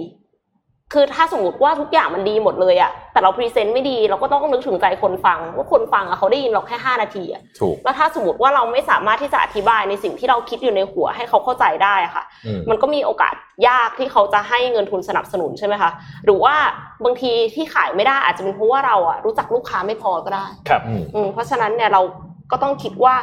สิ่งที่เราได้เรียนรู้มาในอดีตเนี่ยจะทำให้เราทำอะไรให้มันดีขึ้นในอนาคตได้บ้างอืมข้อหกค่ะ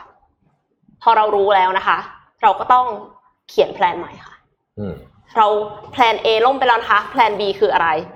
ไม่ว่าจะเป็นเรื่องอะไรนะคะ เอ็มเชื่อว่าชีวิตยังมีพรุ่งนี้เสมอค่ะเชอริลแซนเบิร์กเนี่ยเขาแบบมีสามีที่ดีมีลูกที่น่ารักโอ้ยหนังสือมันดีมากเลยอะที่เขาเขียนนะใช่ค่ะ แต่ว่าคือพอพอสามีเขาเสียชีวิตเนี่ย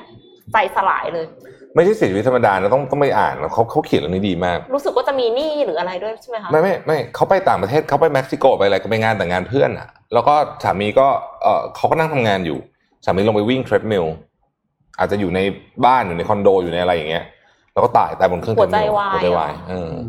ซึ่งแบบมันมันมันฉับพลันมากสามีเขาก็ยังหนุ่มอยู่เลยอะก็ยังอายุอาจจะสักไม่แน่ใจพี่สี่สิบกว่าอะไรอย่างเงี้ยมั้งคิดว่าห้าสิบอะไรแบบนี้ไม่เกินอะไรเงี้ค่ะยแล้วตอนนั้นชีวิตเขาก็กำลังรุ่งด้วยค่ะ ก็ก็เหมือนแบบใจสลายอะแล้วก็แต่เขาก็เริ่มใหม่ ใช่ในที่สุดแล้วตอนเนี้ยเขาก็คือมีคู่ชีวิตคนใหม่นะคะเขาไม่เคยคิดเลยว่าตัวเองจะสามารถเริ่มใหม่ได้อืมแต่ในที่สุดก็พอเปิดใจอะค่ะ มันก็ใช่สามารถที่จะเริ่มใหม่ได้ สมมุติว่าเราถูกปฏิเสธทุนวิจัยถูกปฏิเสธทุนก่อตั้งธุรกิจอะไรเงี้ยนะคะ เราก็สามารถที่จะเริ่มใหม่ได้ ถ้าสมมติว่าธุรกิจเดิมเราล่มไปแล้วอย่างเงี้ยอืมก็สามารถที่จะเริ่มใหม่ได้เช่นเดียวกันนะคะ เพราะฉะนั้นก็นำสิ่งที่เราได้เรียนรู้จากอดีตมา formulate a new plan ค่ะครับและข้อสุดท้ายค่ะ take action ค่ะ มีแพลนไม่ take action ไม่มีประโยชน์นะคะอืมไอเดียเนี่ย always cheaper than execution ใช่คือ execution ยากการที่เรารู้สึกว่าแบบไอเดียเราดีมากเลยอะแต่ถ้าเราไม่ลงมือทำเราไม่ implement มันอะมันไม่มีประโยชน์อะไรอะมันก็เป็นแค่กระดาษอืมเพราะฉะนั้นเนี่ยเราก็ต้อง take action การ take action เนี้ยไม่ได้ต้องการให้แบบหุยลุกขึ้นมาแล้วแบบทำอะไรใหญ่โตใน day one แต่ขอให้เราอะ take baby step คืออย่างน้อยที่สุดอะให้เรา get going ก่อนทำอะไรสักอย่างอะเอออย่างน้อยเริ่มอะอย่างน้อยต้องเริ่ม ใช่ให้โมเมนตัมมันได้ก่อนอะแล้วเสร็จแล้วก็คือหลังจากนั้นอะมันจะไปเองค่ะ คือคืออย่าไปฟอสตัวเองมากโดยเฉพาะอย่างยิ่งถ้าสมมติว่าแบบหลังการสูญเสียอะไรที่ยิ่งใหญ่อะค่ะ ก็คืออมอย่างน้อยขอให้เราอะได้เริ่มต้นแล้ว คือเอ็มเชื่อว่าโมเมนตัมมันก็จะพาไปเอง แล้วก็สไลด์สุดท้ายค่ะ ไม่มีใครนะคะ ที่มีภูมิต้านทานต่อความล้มเหลวมาก่อนค่ะครับ สิ่งต่างๆเนี่ยไม่มีทางที่จะเป็นไปตามที่เราต้องการเสมอ แต่ว่าถ้าคุณสามารถยืนหยัดที่จะสู้กับความล้มเหลวได้เนี่ย คือแม้ว่าคุณจะล้มเหลว คุณก็ยังยืนหยัดต่อไปเนี่ย ก็มีหลักฐานที่บอกแล้วว่าในที่สุดอะมันก็จะคุ้มค่ากับการลุกขึ้นมายืนอีกครั้งหนึ่งค่ะอืมอันนี้คือคือผู้วิจัยนะคะดาชุนหวังนะคะ เป็น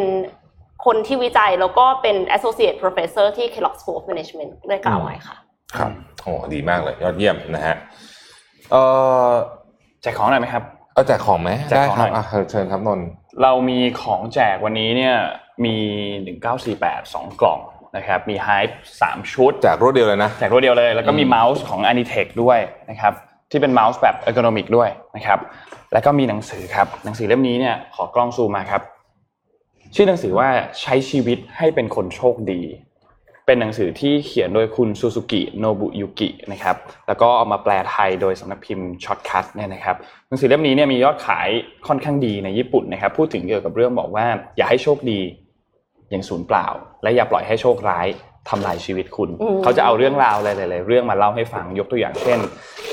คนที่ชีวิตตกต่ำเพราะว่าถูกลอตเตอรี่รางวัลที่หนึ่งเฮ้ย มันดูย้อนแย้งกันเนาะอืมลอตเตอรี่ถูกลอตเตอรี่อาจจะดูน่าจะโชคดีนะ แต่ว่าชีวิตตกต่ำลง ช่างช่างตรงกับที่เอ็มกำลังใช่พูดมากเด็กที่พ่อแม่ตั้งชื่อแปลกๆจนโดนรังแก หรือว่าคู่สามีภรรยาที่เป็นทุกข์เพราะว่าไม่สามารถมีลูกได้ ก็จะมีเรื่องราวอะไรแบบเนี้ยอยู่ในหนังสือเล่มนี้ SCB ฝากมาแจกทั้งหมด5เล่มนะครับห้ารางวัล เพราะฉะนั้นรวมแล้วเนี่ยก็มีทั้งหมดตรงนั้นมี5นี่5เป็น10แล้วก็มีเมาส์อีกอันหนึ่งเป็น11รางวัลครับ สังเกตไหมยุคเนี้ยเทรนด์ของหนังสือมันเปลี่ยนอืม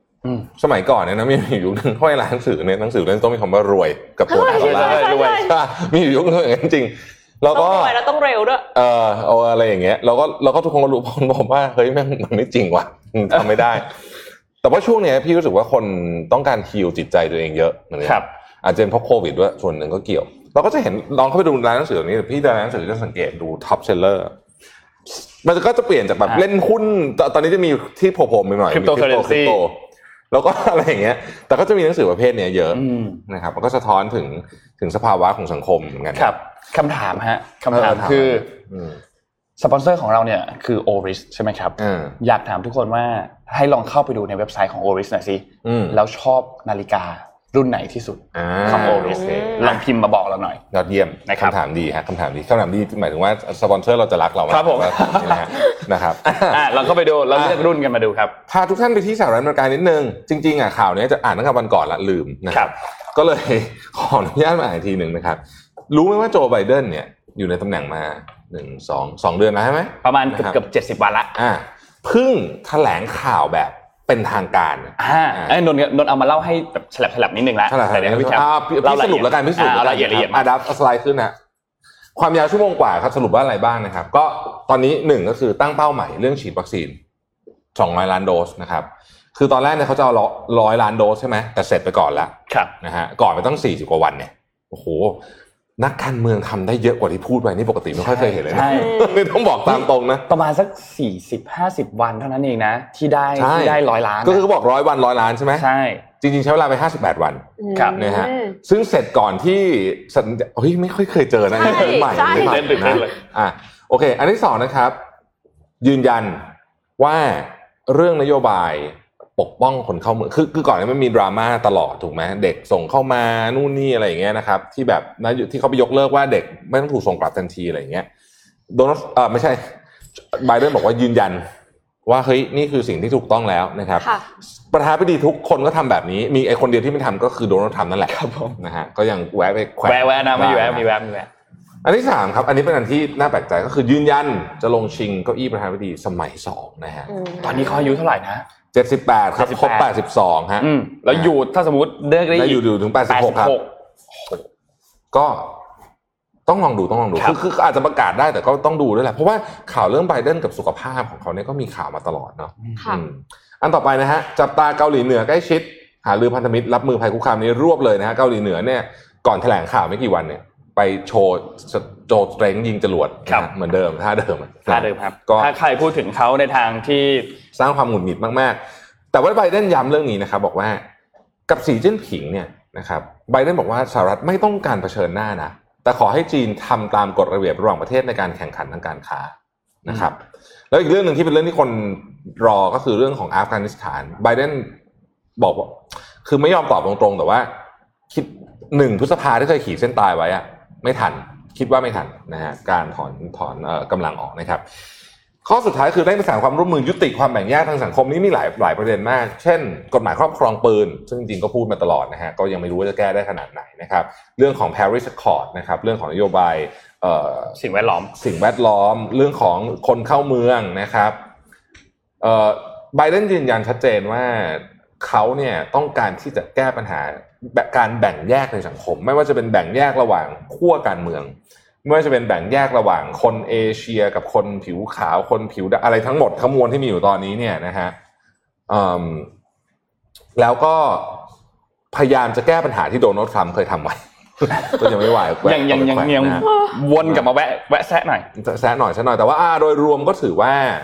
ถือว่าใช้ได้ครับค่ะนะครับ ก็ได้รับคำชมทางบวก จากทั้ง AP ทั้งอะไรอย่างเงี้ยแต่ว่าจริงๆเอาจริงๆพูดถ้าพูดกันตามตรงก็สื่อส่วนใหญ่ในสหรัฐก็ค่อนข้างจะเทมาทางไบเดนอยู่แหละอ่าพอสมควรยูเวนนะฮะ Fox News อะยกเว้น Fox News นะครับอะก็ถือว่าเป็นการแถลงข่าวที่ที่ดีครับครับนะฮะนนท์พามาประชาสัมพันธ์ข่าวนิดนึงครับ ก่อนหน้านี้เนี่ยตอนที่โควิดใหม่ๆมีประกันโควิดใช่ไหมอืมถ้าตรวจเจอปุ๊บรับเลยแสนหนึ่งอ่าว่าไป หรือว่ามีประกันคุ้มครองอะไรก็ว่าไป แต่ตอนนี้เนี่ยด้วยความที่โอเคตัวเลขคนติดเชื้อโควิดก็ยังสูงอยู่ แล้วก็วัคซีนมันก็มีเยอะมากใช่ไหมครับ มีของไฟเซอร์แอสตราเซเนกาโมเดอร์นาซิโนแวคซิโนฟาร์มมีเพียบเต็มไปหมดเลยค่ะแต่ว่าไทยเราเนี่ยหลักๆ ที่มีให้ฉีดตอนนี้มี 2 อัน คือซิโนแวคกับแอสตราเซเนกาใช่ไหมครับ แล้วก็ก่อนหน้านี้เนี่ยก็มีปัญหาเกี่ยวกับเรื่องของการชะลอวัคซีนไปใช่ไหมอือฮึที่คนอืมคนกลัวกันว่าเอ้ยมันมีผลข้างเคียงนู่นนี่หรือเปล่าที่ในยุโรปก็มีการหยุดฉีดวัคซีนไปใช่ไหมครับซึ่งผลข้างเคียงจากวัคซีนเนี่ยต้องบอกว่ามันมีหลายอย่าง มันมีอาจจะปวดหรือว่าบวมบริเวณที่ฉีด ปวดเมื่อย ปวดหัวมีไข้หนาว รู้สึกร้อนๆหนาวๆคลื่นไส้ ซึ่งก็เป็นหนึ่งในสัญญาณที่ร่างกายตอบสนองกับตัววัคซีนตัวนี้ใช่ไหมครับ ซึ่งตอนนี้เนี่ยสามารถเขามีวัคซีนอันหนึ่งครับมา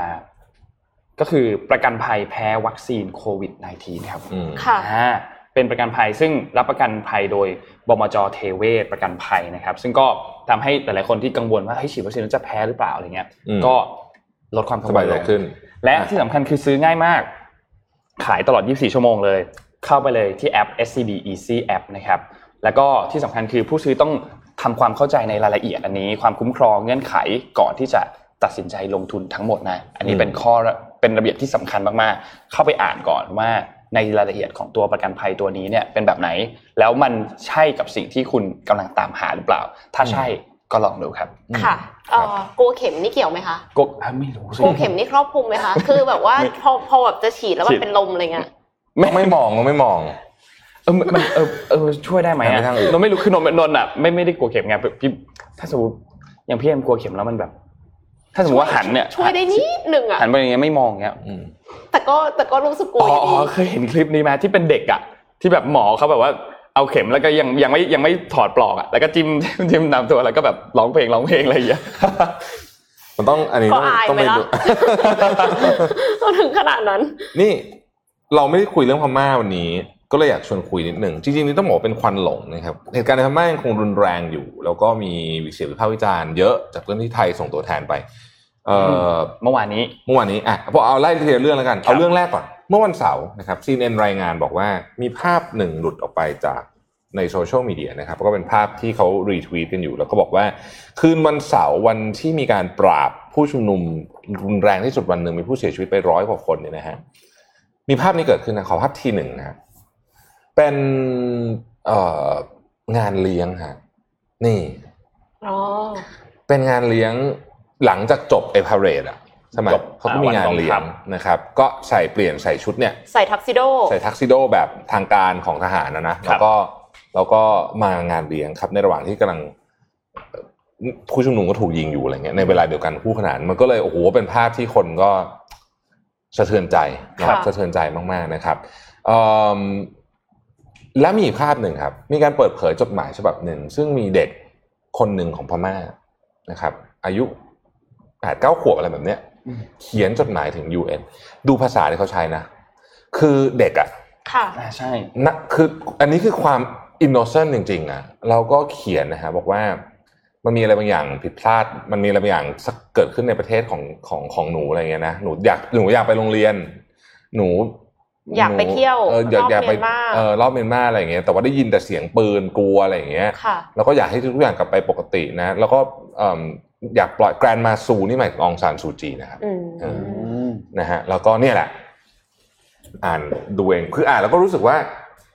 โอ้โห มันปวดใจอะสะเทือนใจนะทีนี้อธิบายนิดนึงเรื่องของการส่งตัวแทนไปเมื่อวานท่านนายกก็ออกมาครับ เอ่ออธิบายอย่างแข่งขัน แต่ว่าผมผมฟังท่านนายกอะบอกบอกเรียนตามตรงด้วยความเคารพไม่ไม่ค่อยอินเท่าไหร่แต่ว่าคนที่ฟังแล้วผมเข้าใจมากกว่าคือ ดรปิติศรีแสงนามแกก็เป็นอาจารย์อยู่ที่จุฬาธรรมศาสตร์ไม่แน่ใจเหมือนกันแต่ว่านักข่าวชอบเชิญแกมาออกทีวีอะครับแกอธิบายอย่างนี้ครับแกบอกว่า คือสังเกตดูไหมมันมีประเทศทั้งหมดสามกลุ่มด้วยกันนะครับ กลุ่มที่หนึ่งคือกลุ่มที่มีพรมแดนไอ้ที่ไปแปดประเทศอะมันมีสามกลุ่ม กลุ่มครัที่บหนึ่งคือกลุ่มที่มีพรมแดนติดกับเมียนมา อืมอันได้แก่ จีน มีเราสปปลาวเอ่อเราค่ะ อินเดียค่ะบังกลาเทศครับ ทั้งห้าประเทศนี้เนี่ยส่งตัวแทนไปหมดเลยอืมส่งแทนหมดเลยนะครับ แต่อย่างของไทยเนี่ย ส่งผู้ช่วยทูตทหาร ซึ่งคือคือเอาปกติเนี่ยเขาบอกว่างานระดับเนี้ยต้องเป็นผู้นำกองทัพไปอ๋อออย่างน้อยนะ หรือรัฐมนตรีว่าการหรืรัฐอรัฐมนตรีมนตรีช่วยว่าการไป แต่ครั้นี้ส่งผู้ช่วยทูตทหารไปเองก็คือ เหมือนกับว่าไม่คือเอาจริงๆ แล้วกองทัพคือคำอธิบายของดรปิติเนี่ยซึ่งซึ่งก็ท่านจะท่านผู้ฟังจะชอบไม่ชอบสุดแล้วแต่ บอกว่าเราก็ไม่อยากมีเรื่องกับเขาเอาว่ากันตามตรงอืมนะเพราะว่ายังไงเนี่ยชายแดนติดกันเนี่ยมันมีมันมีมันต้องมันต้องมันต้องสามารถสื่อสารกันได้ค่ะแต่การส่งเจ้าหน้าที่ที่เป็นต้องเรียกว่าเป็น คือไม่ใช่ระดับสูงสุด ไม่ใช่แบบค่อนมาทางไม่ค่อยสูงด้วยเอางี้ดีกว่าถือก็เป็นการแสดงสัญญาณลักษณะหนึ่งครับเหมือนกันนะครับนี่คือกลุ่มที่หนึ่งคือกลุ่มที่มีชายแดนติดกันส่งทุกประเทศ อืมอ่า to be fair นะ to be fair กลุ่มที่สองก็คือกลุ่มที่มีผลประโยชน์ร่วมกันชัดเจนครับอาทิรัสเซีย รัสเซียนี่ส่งรัฐมนตรีช่วยเลย อันนี้แบบชัดเจนมาก คือใหญ่มาก ตำแหน่งใหญ่มากนะฮะ รัฐมนตรีช่วยกลาโหมด้วยนะ ใหญ่มากเลยนะครับ เพราะว่ารัสเซียกับพม่าเนี่ยเขาซื้อขายนี่กันเยอะเอ่ออาวุธ อ่า ซื้อขายอาวุธกันเยอะนะครับ ทีนี้มีอีกประเทศหนึ่งที่ไปก็คือปากีสถานค่ะเกี่ยวอะไรด้วยนะครับ พรมแดนก็ไม่ติด ปากีสถานเนี่ย อินเดียไปไหน เขาเขาทะเลาะกันอยู่กับคู่เนี่ยเสมอมเขาขัดแย้งมาตลอด ครับ อินเดียไปนั่นที่ไหนเขาต้องตามประกบด้วยเฮ้ย อ่า นึกออกไหมไม่งั้นเดี๋ยวอินเดียไปสนิทกับพม่ามากกว่าเดี๋ยวเขาจะนั่นอืมอืมอืมอืมอืมอ่าเขาตามไปเลยนะฮะอันนี้ตามด้วยเหตุผลอันนี้โฟกัสคือที่ศัตรูนะดคะรปิติก็บอกว่า ไม่ได้เกี่ยวอะไรกับพม่าเลยคืออันนี้เป็นคู่เรื่องของเขา ค่ะ คือเขาไปในเป็นเรื่องของสองของประเทศนี้นะฮะแล้วอีกประเทศหนึ่งก็คือเวียดนาม เวียดนามน่าสนใจเอิ่มลูกหลานของในายพลไม่ใช่สิ ลูกหลานของทหารในกองทัพเอ่อ เมียนมาเนี่ยมีความสนิทสนมทำธุรกิจร่วมกันกับลูกหลานของเอ่อผู้ใหญ่ในพรรคคอมมิวนิสต์ของเวียดนามครับ เพราะฉะนั้นสองสายเนี่ยเขาแน่นมาก ก็เลยส่งตัวแทนมาด้วยนะฮะนี่คือคำอธิบายซึ่ง ผมผมฟังแล้วผมเอ้ยโอเคคือ อาจจะไม่ได้คิดว่าทำถูกนะ ไม่ได้บอกว่าทำถูก แต่รู้สึกว่าโอเคคำอธิบายเข้าใจมัน make sense เข้าใจละก็เลยเป็นที่สงสัยว่าทำไมนายกอธิบายแบบนี้อะอืมใช่ สิ่งที่นายกอธิบายก็คือนายกพูดว่า ไทยสนับสนุนทหารเมียนมาตรงไหน ผมไม่เข้าใจเนี่ยคเนี่ยงไม่มีใครจะไปสนับสนุน ให้มีการใช้ความรุนแรงกับประชาชนหรอกพลเอกประยุทธ์พูดแบบนี้เออ ซึ่งซึ่งไม่น่าพูดแบบเนี้ย อ่าใช่ ใช่ มันไม่เคลียร์ พอไปฟังดรปิติพูดคุณอาจจะไม่เห็นด้วยนะ อืมแต่มันเข้าใจไงค่ะว่าอ๋อโอเคมีห้าเหตุประเทศมีผล พรมแดนติดกันเขาส่งส่งหมดอะแล้วเราก็ส่งเจ้าหน้าที่ระดับต่ำสุดๆแล้วอ่า เท่าที่มีขอขออภัยทางไม่ได้หมายถึงว่าเจ้าหน้าที่ระดับนี้ต่ำนะแต่หมายถึงว่าเทียบกับงานแบบนี้อืม นะครับค่ะ ปกติเนี่ยเขาต้องส่งนี่เลยผู้บัญชาการกองทัพไปอ่าแต่นี่เราส่งอ่าเจ้าหน้าที่ที่ต้องถือว่าอ่าปกติก็ไม่ได้ส่งระดับเจ้าหน้าที่ระดับนี้ไปเนี่ยอ่าก็เป็นสัญญาณแล้วอ่าใช่ ก็เป็นสัญญาณว่ามีความไม่เห็นด้วยอะไรบางอย่างเกิดขึ้น แต่ว่าส่งเข้าไปเพราะว่าเหตุผลดังกล่าวก็คือเข้าใจได้ คือจริงๆอะเออเชื่อว่าการกระทำหลาย ๆ อย่างของของรัฐบาลเนี่ยคิดมาดี เยใช่อะคิดมาเยอะคิดมาเยอะอืมแล้วล่ะ คือเหมือนกับว่าช่างใจแล้วว่าดีหรือไม่ดียังไง เราควรจะทำไมยังงจะไม่รู้ใช่ไหมว่าจะต้องอ่ามีมีเรื่องขึ้นมาใช่แต่ว่าอ่ทำไมไม่สื่อสารทำไมไม่สื่อสารถูกอยากให้สื่อสารถ้าสมมติว่าสื่อสารก็จะได้เข้าใจกันมากขึ้น อย่างเออน้อยที่สุดก็เข้าใจว่าพยายามแล้วล่ะ ใช่ค่ะคือไอคนจะเห็นด้วยไม่เห็นด้วยเนี่ยมันก็อีกเรื่องหนึ่งนะใช่แต่น้องก็ต้องอธิบายให้มันเป็นขั้นเป็นตอนว่าโอเค คือคือคือไม่ใช่บอกไม่ใช่ตอบแบบนั้นนะว่าแบบก็จะ ทำไมเป็นยังไงเหรออะไรอย่างเงี้ยเข้าใจเลย แต่ว่าเราอธิบายได้ว่าโอเคเนี่ยหลักการการทูตหลักการของการปฏิบัติทางการทูตใครจะไปรู้ล่ะว่าคุณต้องทำแบบนี้ใช่ไหมอืมคุณก็อธิบายพวกเราหน่อยสิครัอบธิบายว่าโอเคมันต้องเป็นแบบนี้หนึ่งสองสามสี่ประชาชนก็อาจจะบอกว่าเฮ้ยคุณทำแบบอย่างอื่นก็ได้แต่อย่างน้อยสุดมันมีคำอธิบาย จริงค่ะอืมส่วนอีกเรื่องหนึ่งที่ท่านนายกให้สัมภาษณ์เนี่ยก็คือถามว่าจริงๆตอนเนี้ยรัฐบาลคาดการณ์ตัวเลขเกี่ยวกับเรื่องของผู้อพยพไปที่เท่าไหร่ เพราะว่าแน่นอนต้องมีคนที่อพยพ เอออันนี้ก็เป็นอีกเรื่องหนึ่งเข้ามาอยู่แล้วใช่ไหมครับท่านั้นเอ่อท่านนายกก็บอกว่าตอนนี้เนี่ยโอเคเราเตรียมพื้นที่ไว้สำหรับเอ่อคนที่จะอพยพเข้ามาว่าจะไปอยู่ตรงไหน จะมากจะน้อยเท่าไหร่เนี่ยผมยังบอกไม่ได้เดี๋ยวว่ากันอีกทีนึงอืมแต่อย่าเพิ่งพูดไปว่ามีการจัดสถานที่พักพิงหรือศูนย์อพยพ เราจะยังไม่พูดถึงตรงส่วนนั้น แต่ว่าตอนนี้เนี่ยฝ่ายความมั่นคงเนี่ยมีการเตรียมพร้อมเกี่ยวกับประเด็นของเรื่องผู้อพยพไว้แล้ว แล้วก็ถามอีกอันนึงว่า ตอนนี้เนี่ยมีการถูกเชื่อมโยงไปว่าไทยเนี่ยสนับสนุนทหารเมียนมา แล้วประเด็นนี้ยังไงพลเอกประยุทธ์ก็บอกว่าตอนนี้รัฐบาลทราบดีกระทรวงต่างประเทศทราบดี ติดตามอยู่ทุกวัน แล้วก็ตอนนี้ก็มีการรายงานขึ้นตรงกลับมาที่รัฐมนตรีกระทรวงกลาโหมก็คือพลเอกประยุทธ์ด้วยเหมือนกันนะครับ แล้วก็ถามว่าในฐานะที่เป็นเพื่อนบ้านกันเนี่ยใกล้ชิดกันมากเนี่ยนะครับ ยังคงย้ำจุดเดิม จุดยืนเดิมหรือไม่ก็คือวินวินทั้งเรื่องเศรษฐกิจแล้วก็เรื่องประชาชนจะมีแนวทางปฏิบัติอย่างไรพลเอกประยุทธ์พลเอกประยุทธ์ก็บอกว่าตอนนี้ยังมีการค้าขายกันอยู่ตามปกติ เราก็ต้องดูด้วยว่าวงจรที่มันมีอยู่ตอนนี้มันมันมีเป็นยังไง คนที่ได้รับประโยชน์คือใครนะครับ ซึ่งประชาชนทั้งคนไทยทั้งคนเมียนมาเนี่ยก็ต้องต้องกินต้องใช้สินค้าเขาก็ยังมีความต้องการอยู่ เพราะฉะนั้นสิ่งนี้ก็ต้องมีมาตรการที่ไม่ว่าจะเป็นเราเองหรือประชาคมในอาเซียนต่างๆ เนี่ยก็ต้องให้ความระมัดระวังด้วยเหมือนกันอืมนะครับ ค่ะเอ่อกลับไปที่ต่างประเทศไกล ๆ กันหน่อยบ้างนะคะ เป็นประเทศที่อยากจะไป แต่ว่าติดโควิดมานานแล้วนะคะ ญี่ปุ่นค่ะอ่า ค่ะอ่อญี่ปุ่นเตรียมเปิดตัวพาสปอร์ตวัคซีนดิจิทัลนะคะ พร้อมแจกเงินหนุนเที่ยวท้องถิ่นด้วยนะคะ ญี่ปุ่นเนี่ยเตรียมเปิดตัวพาสปอร์ตวัคซีน เอกสารรับรองด้านสุขภาพรูปแบบแอปพลิเคชันบนมือถือค่ะสำหรับชาวญี่ปุ่นที่ผ่านการฉีดวัคซีนโควิด -19 ซึ่งก็คือเป็นแนวทางเดียวกันกับสหภาพยุโรปแล้วก็จีนนะคะสำหรับการเดินทางท่องเที่ยวระหว่างประเทศ โดยผู้ที่จะได้รับพาสปอร์ตวัคซีนเนี่ยก็คือจะต้องมีเอกสารรับรองว่าผ่านการฉีดวัคซีนมาแล้วอืมแล้วก็จะมีการตรวจก่อนขึ้นเครื่องบิน แล้วก็ตอนเช็คอินเข้าพักในโรงแรมด้วยนะคะ แล้วนอกเหนือจากชาวญี่ปุ่นแล้วชาวต่างชาติที่จะเดินทางไปญี่ปุ่นก็ต้องใช้แอปพลิเคชันนี้เช่นเดียวกันค่ะ และนอกจากพาสปอร์ตวัคซีนดิจิทัลแล้วนะคะ มีอีกนโยบายหนึ่งก็คือเป็นการแจกเงินเพื่อ staycation ค่ะ ก็คือให้คนเนี่ยสามารถที่จะไปท่องเที่ยวในท้องถิ่นของตัวเองได้นะคะ โดยแจกเงิน 7,000 เยนต่อคนต่อคืน รวมกัน ก็คือเข้าพักเนี่ย5,000เยนแล้วก็กินข้าวหรือช้อปปิ้งเนี่ยอีก2,000อันนี้มันเราเที่ยวด้วยกันกันมาใช่มันเหมือนเราเที่ยวด้วยกันเลยเออแต่ว่าก็คือแจกเฉพาะบางจังหวัดที่มีผู้ติดเชื้อโควิด -19 ต่ำค่ะอืมก็คือเขาจะพิจารณาเป็นพื้นที่พื้นที่ไป เพอืราะมว่าญี่ปุ่นบางที่ก็ยังติดเชื้อกันเยอะอยู่เยค่ะอะเยอะเยอะอืมอืมนี่พูดถึงติดเชื้ออะไรงานซะหน่อยแล้วกันใครอครับยู่ยุโรปนะครับก็ยังวางใจไม่ได้นะ ก็ Financial Times บอกว่าตอนนี้ยุโรปเนี่ยโดยรวมๆเนี่ย เขากลัวที่มันจะเป็น breaking point เพราะว่าตอนนี้เนี่ยมันเวฟสามเต็มที่เลยนะฮะทั้งสภาพยุโรปเนี่ยตัดอังกฤษทิ้งนะฮะมีตัวเลขก็เยอะเขาคาดการณ์ว่าอาทิตย์หน้าเนี่ยจะแตะแสนคนอีกแล้วนะหมายถึงว่าหมดทั้งหมดรวมกันนะนะแต่ว่าเอาเอายกตัวอย่างเช่นโปแลนด์ซึ่งเราไม่เคยพูดถึงเลยเนี่ยโปแลนด์เนี่ยเมื่อวานนี้วันเดียวเนี่ยนะครับมีผู้ติดเชื้อใหม่สามหมื่นห้าพันคนตายไปสี่ร้อยกว่าคนอะวันเดียวนะอืมคือตอนเนี้ย อย่างในในอ่ายกตัวอย่างในฝรั่งเศส ในฝรั่งเศสเนี่ยเขาบอกว่าตอนนี้เนี่ยเอ่อตัวเลขของผู้ที่อยู่ใน ICU เนี่ยสูงที่สุดตั้งแต่เดือน November ครับตัวเลขแบบนี้ไม่ดีอันตรายมากเพราะว่าเอ่ออย่างที่เราทราบกันนะครับคือโควิดเนี่ยความอันตรายของมันมันขึ้นมันไม่ได้ขึ้นอยู่กับจำนวนอย่างเดียวมันขึ้นอยู่กับว่าตอนนั้นเนี่ยเตียงพอเปล่าด้วยอืมคือถ้าเตียงไม่พอเมื่อไหร่แล้วก็เละนะฮะอืมแต่ตอนเนี้ยปัญหาเรื่องของการล็อกดาวน์ไม่ล็อกดาวน์ในยุโรปเนี่ย โอ้โหเป็นปัญหาใหญ่โตมากคือเถียงทุกประทุกประเทศตั้งแต่เยอรมันตั้งแต่ฝรั่งเศสอะไรพวกนี้เนี่ยเพราะว่ามันก็จะมีคนกลุ่มหนึ่งที่คือมันปัญหาเดิมคล้ายๆเมืองไทยอะไม่อยากล็อกดาวน์เพราะเรื่องเศรษฐกิจอีกคนรู้สึกว่าถ้าไม่ล็อกดาวน์มันจะมันจะไม่จลุบกลามกว่านี้ก็ค่ะนี่แหละฮะยังคงทะเลาะกันต่อไปนะฮะแล้วก็จริงๆแล้วตอนเนี้ยคนที่งานดูจะเข้าสุดๆเลยเนี่ยคือมาครอง มีหลายคนบอกว่าตัดสินใจผิดพลาดหลายเรื่องตั้งแต่วัคซีนเรื่องล็อกดาวน์เรื่องอะไรต่างๆนานาเนี่ยแล้วก็ตอนนี้คะแนนนิยมก็เริ่มไม่ค่อยดีอีกแล้วนะครับอืม ครั้งนี้เนี่ย ผู้นำยุโรปหลายคนก็ต้องบอกว่าเหนื่อยอะอืมครับ มีข่าวสั้นๆอีก 2 ข่าวครับ ข่าวแรกก็คือเกี่ยวกับรายงานตัวเลข GDP ในไตรมาสที่ 1 ของเวียดนามอืมโตมา 4.48%นะครับ เมื่อเทียบกับ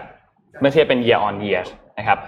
แล้วก็เพิ่มขึ้นมาเนี่ยก็ประมาณ 3.68 นะครับในช่วงเดียวกันของปีก่อน นอกจากนี้เนี่ยทางด้านของธนาคารโลกหรือว่า World Bank เนี่ยนะครับก็ได้มีการรายงานออกมาในวันที่ 25 มีนาคมด้วยว่าเขาคาดการณ์ว่าเศรษฐกิจของเวียดนามเนี่ยน่าจะเติบโตในปี 2021 เนี่ยอยู่ที่ 6.6เปอร์เซ็นซึ่งน่าจะถูงสูงกว่าในประเทศเพื่อนบ้านในภูมิภาคค่ะเยอะมากๆ อย่างไทยเราเนี่ยเราตั้งเป้าที่จะบวกประมาณ 4%ใช่ไหมครับค่ะปีนี้ แต่ไม่รู้ว่าจะถึงหรือเปล่านะอืมแล้วก็เอ่อ นอกจากนี้เวียดนามเองก็ตั้งเป้าของตัวเองเหมือนกัน ว่าจะเติบโตให้ได้ 6%ซึ่งก็ใกล้เคียงกับตัวเลขที่ World Bank ทำการคาดการณ์นะครับ ส่วนอีกข่าวหนึ่งครับ คือเกี่ยวกับเรื่องของซินเจียงครับซินเจียงเนี้ยเป็นประเด็นอยู่สักพักหนึ่งเนาะแล้วก็ยังไม่จบด้วยตอนนี้นะครับตอนนี้เนี่ยทางด้านของอันโตนิโอกูเตเรสนะครับเลขาธิการแห่งสหประชาชาตินะครับได้มีการให้สัมภาษณ์ต่อสำนักข่าว CBC ของแคนาดาครับเขาบอกว่าตอนนี้ UN กำลังเจรจา กับจีนแบบซีเรียสมากๆนะครับเขาจะส่งคณะเจ้าหน้าที่เพื่อเดินทางไปที่เขตปกครองตนเองซินเจียงอุยกูร์เพื่อตรวจสอบเกี่ยวกับเรื่องของการรายงานว่ามีการกดขี่ชาวมุสลิมอุยกูร์ที่เกิดอืมขึ้นนะครับ ซึ่งก็เป็นประเด็นที่ร้อนแรงอยู่ตอนนี้พอดีเนาะอืมก็จะมีการส่งเจ้าหน้าที่เนี่ยเข้าไป แต่ว่าตอนนี้ทำการเจรจาอยู่กุเรสบอกว่า ตอนนี้เขาก็หวังว่า ข้อตกลงนี้เนี่ยจะบรรลุในเร็วนี้ แล้วก็ข้าหลวงใหญ่สิทธิมนุษยชนแห่งสหประชาชาติเนี่ยจะสามารถเดินทางไปเยือนจีนได้โดยที่ไม่มีข้อห้าม หรือไม่มีข้อจำกัดใดๆเพื่อเข้าไปตรวจสอบว่ามันมีปัญหาเกิดขึ้นจริง ๆ หรือเปล่านะครับ เพราะว่าในช่วงหลายๆสัปดาห์ที่ผ่านมาเนี่ยมีปัญหานี้เกิดขึ้นมาเนาะว่ามีความสงสัยว่ามีการใช้แรงงานที่ผิดกฎหมาย มีการใช้แรงงานที่ละเมิดสิทธิมนุษยชนนะครับ ซึ่งทางด้านของรัฐบาลจีนเองเนี่ยเขาก็ปฏิเสธข้อกล่าวหาดังกล่าว บอกว่าเป็นข้อกล่าวหาที่ที่เป็นเท็จ นะครับอืมแล้วก็ยืนยันว่าชนพื้นเมืองทั้งหมดในซินเจียง แล้วก็ในทิเบตเนี่ยล้วนที่ได้รับสิทธิเสรีภาพอย่างกว้างขวางทั้งหมดนะครับโอ้เรื่องนี้เซนซิทีฟมากแต่ว่าร้าน H&M โดนปิดไปแล้วอะอืมปิดไปแล้วอืมคือถอดจากจากออนไลน์ก่อนแล้วครับก็บางสาขาตอนนี้ก็เริ่มทยอยปิดตัวไปแล้วครับในกี้กับ Adidas ก็เช่นเดียวกันนะฮะมีหนังสือแนะนำสองเล่มก่อนจากกันเล่มนี้ชื่อ range อะต้องตัดแคบเข้ามาหน้าพินงนะฮะ range อันนี้นะครับเออคือเล่มเนี้ยเป็นคนเขียนคนเดียวกับเรื่อง sport gene สนุกดี sport gene เป็นเรื่องหนึ่งที่ที่แปลไทยแล้วสนุกครับเล่มนี้ไม่ได้แปลมั้งเพราะเพิ่งออกนะครับเขาบอกว่า why generalists triumph in a specialized world นะฮะอืมอ่าใครที่รู้สึกว่าตัวเองอะเป็นเป็น generalist นะ อ่านเล่มนี้ ลองดูว่าเรามาถูกทางหรือเปล่า อีกเล่มหนึ่งนะครับ จากนักเขียนที่ผมเป็นคนโปรดผมนะครับ The Power of Ignorance หนังสือเล่มใหม่ของเดฟทรอตโอ้ยชอบเดฟทรอตมากเดฟทรอตนี่สุดยอดมากนะครับ แน่นอนยังไม่มีแปลไทยเพิ่งออกเพิ่งออกเลยใช่ไหมสดร้อนแล้วก็ไม่ควรอ่าน ถ้าเป็นไปได้ควรอ่านภาษาอังกฤษมากๆเล่มนี้ เหตุผลเพราะว่าหนังสือของเดฟทรอตเป็น non fiction ก็จริงแต่ว่ามีความเป็นมีความเป็นสำ fiction สำนวนเป็นแบบนี่เอ่อเขาใช้คำว่าวรรณกรรมมากอืมๆนะเพราะฉะนั้นควรจะอ่านภาษา original ถ้าเป็นไปได้ สนุกมากะคือ Dave Trott สนุกมากเรียบร้อยดีแล้วมากๆโดนไปดีมากเย็นนี้ต้องไปโผล่ร้านหนังสืออย่างเงี้ยอืมไม่รอดนะฮะอะจบไหมจบครับ จบครับ ครับขอบคุณ t o k a d o r o Time นะครับผู้จำแหน่ผู้แทนจำหน่ายนาฬิกา Oris Swiss Mechanical จากตั้งแต่ปี 1904 นะครับ ขอบคุณ SCB แล้วก็ SCB ESC SCB 10X นะครับที่คอยให้ข้อมูลที่ดีๆ กับเรานะครับ แล้วก็ขอให้อยู่กับเราต่อไปนานๆ นะครับแล้วก็ขอบคุณท่านผู้ชมทุกท่านนะครับ ไม่ว่าจะติดตามจากช่องทางไหนก็ตามจาก Twitter Facebook YouTube หรือว่า Clubhouse นะครับ ก็ขอบคุณทุกท่านมากๆแต่อย่าเพิ่งไปไหนครับครับอย่าเพิ่งไปไหนอืมเดี๋ยวเจอกันต่อครับ สวัสดีครับ All the doctor telling me what I can't do. And you know that just that telling me what I can't do.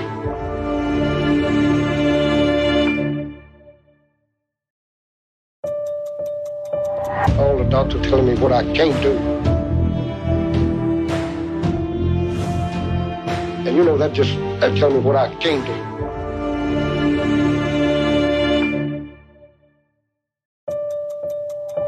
All the doctor telling me what I can't โอเคครับ มาต่อครับมีมีเรื่องอยากคุยหนึ่งเรื่อง ไม่รู้อืมพี่ๆมีอะไรบ้างแต่ว่านนท์มีเรื่องเกี่ยวกับเรื่องของการชุมนุมนิดนึงอืมเมื่อวานนี้เนี่ย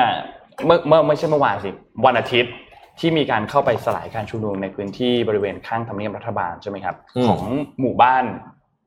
ทะลุฟ้านะครับ ทีนี้พอสลายการชุมนุมเรียบร้อยแล้วเนี่ยก็มีคนที่ถูกจับกลุ่มตัวไปประมาณ 90กว่าคนใช่ไหมครับ แต่ว่าตอนนี้เนี่ยข่าวก็คือได้รับประกันตัวเรียบร้อยแล้วนะครับ โดยมีการวางหลักทรัพย์เนี่ยคนละ 20,000 บาท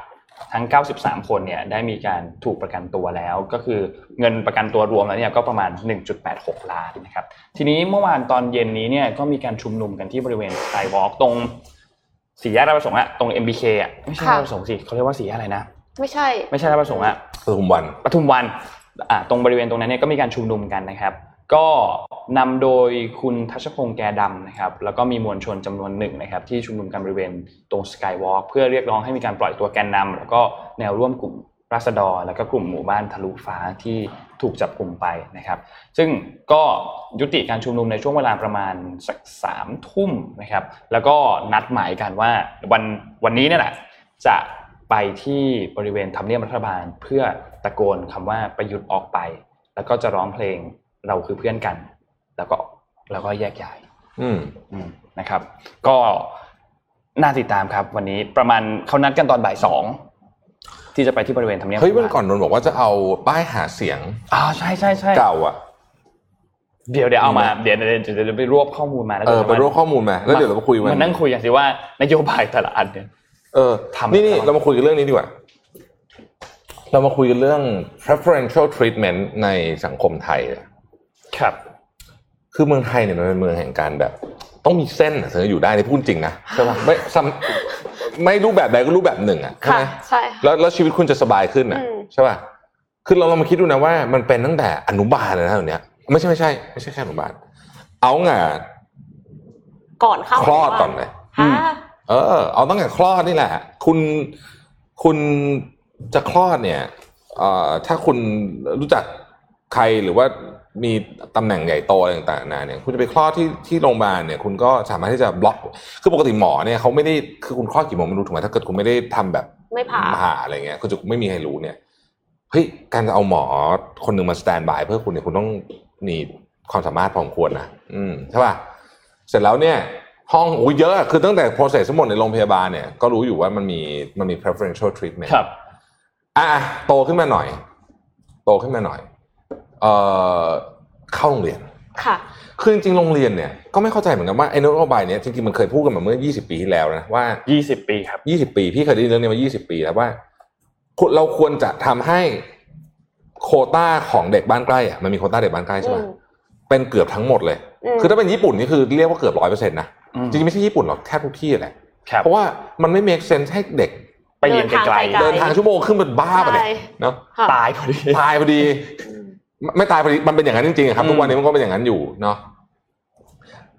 อันนี้ก็ preparation treatment ที่สองเข้าโรงเรียน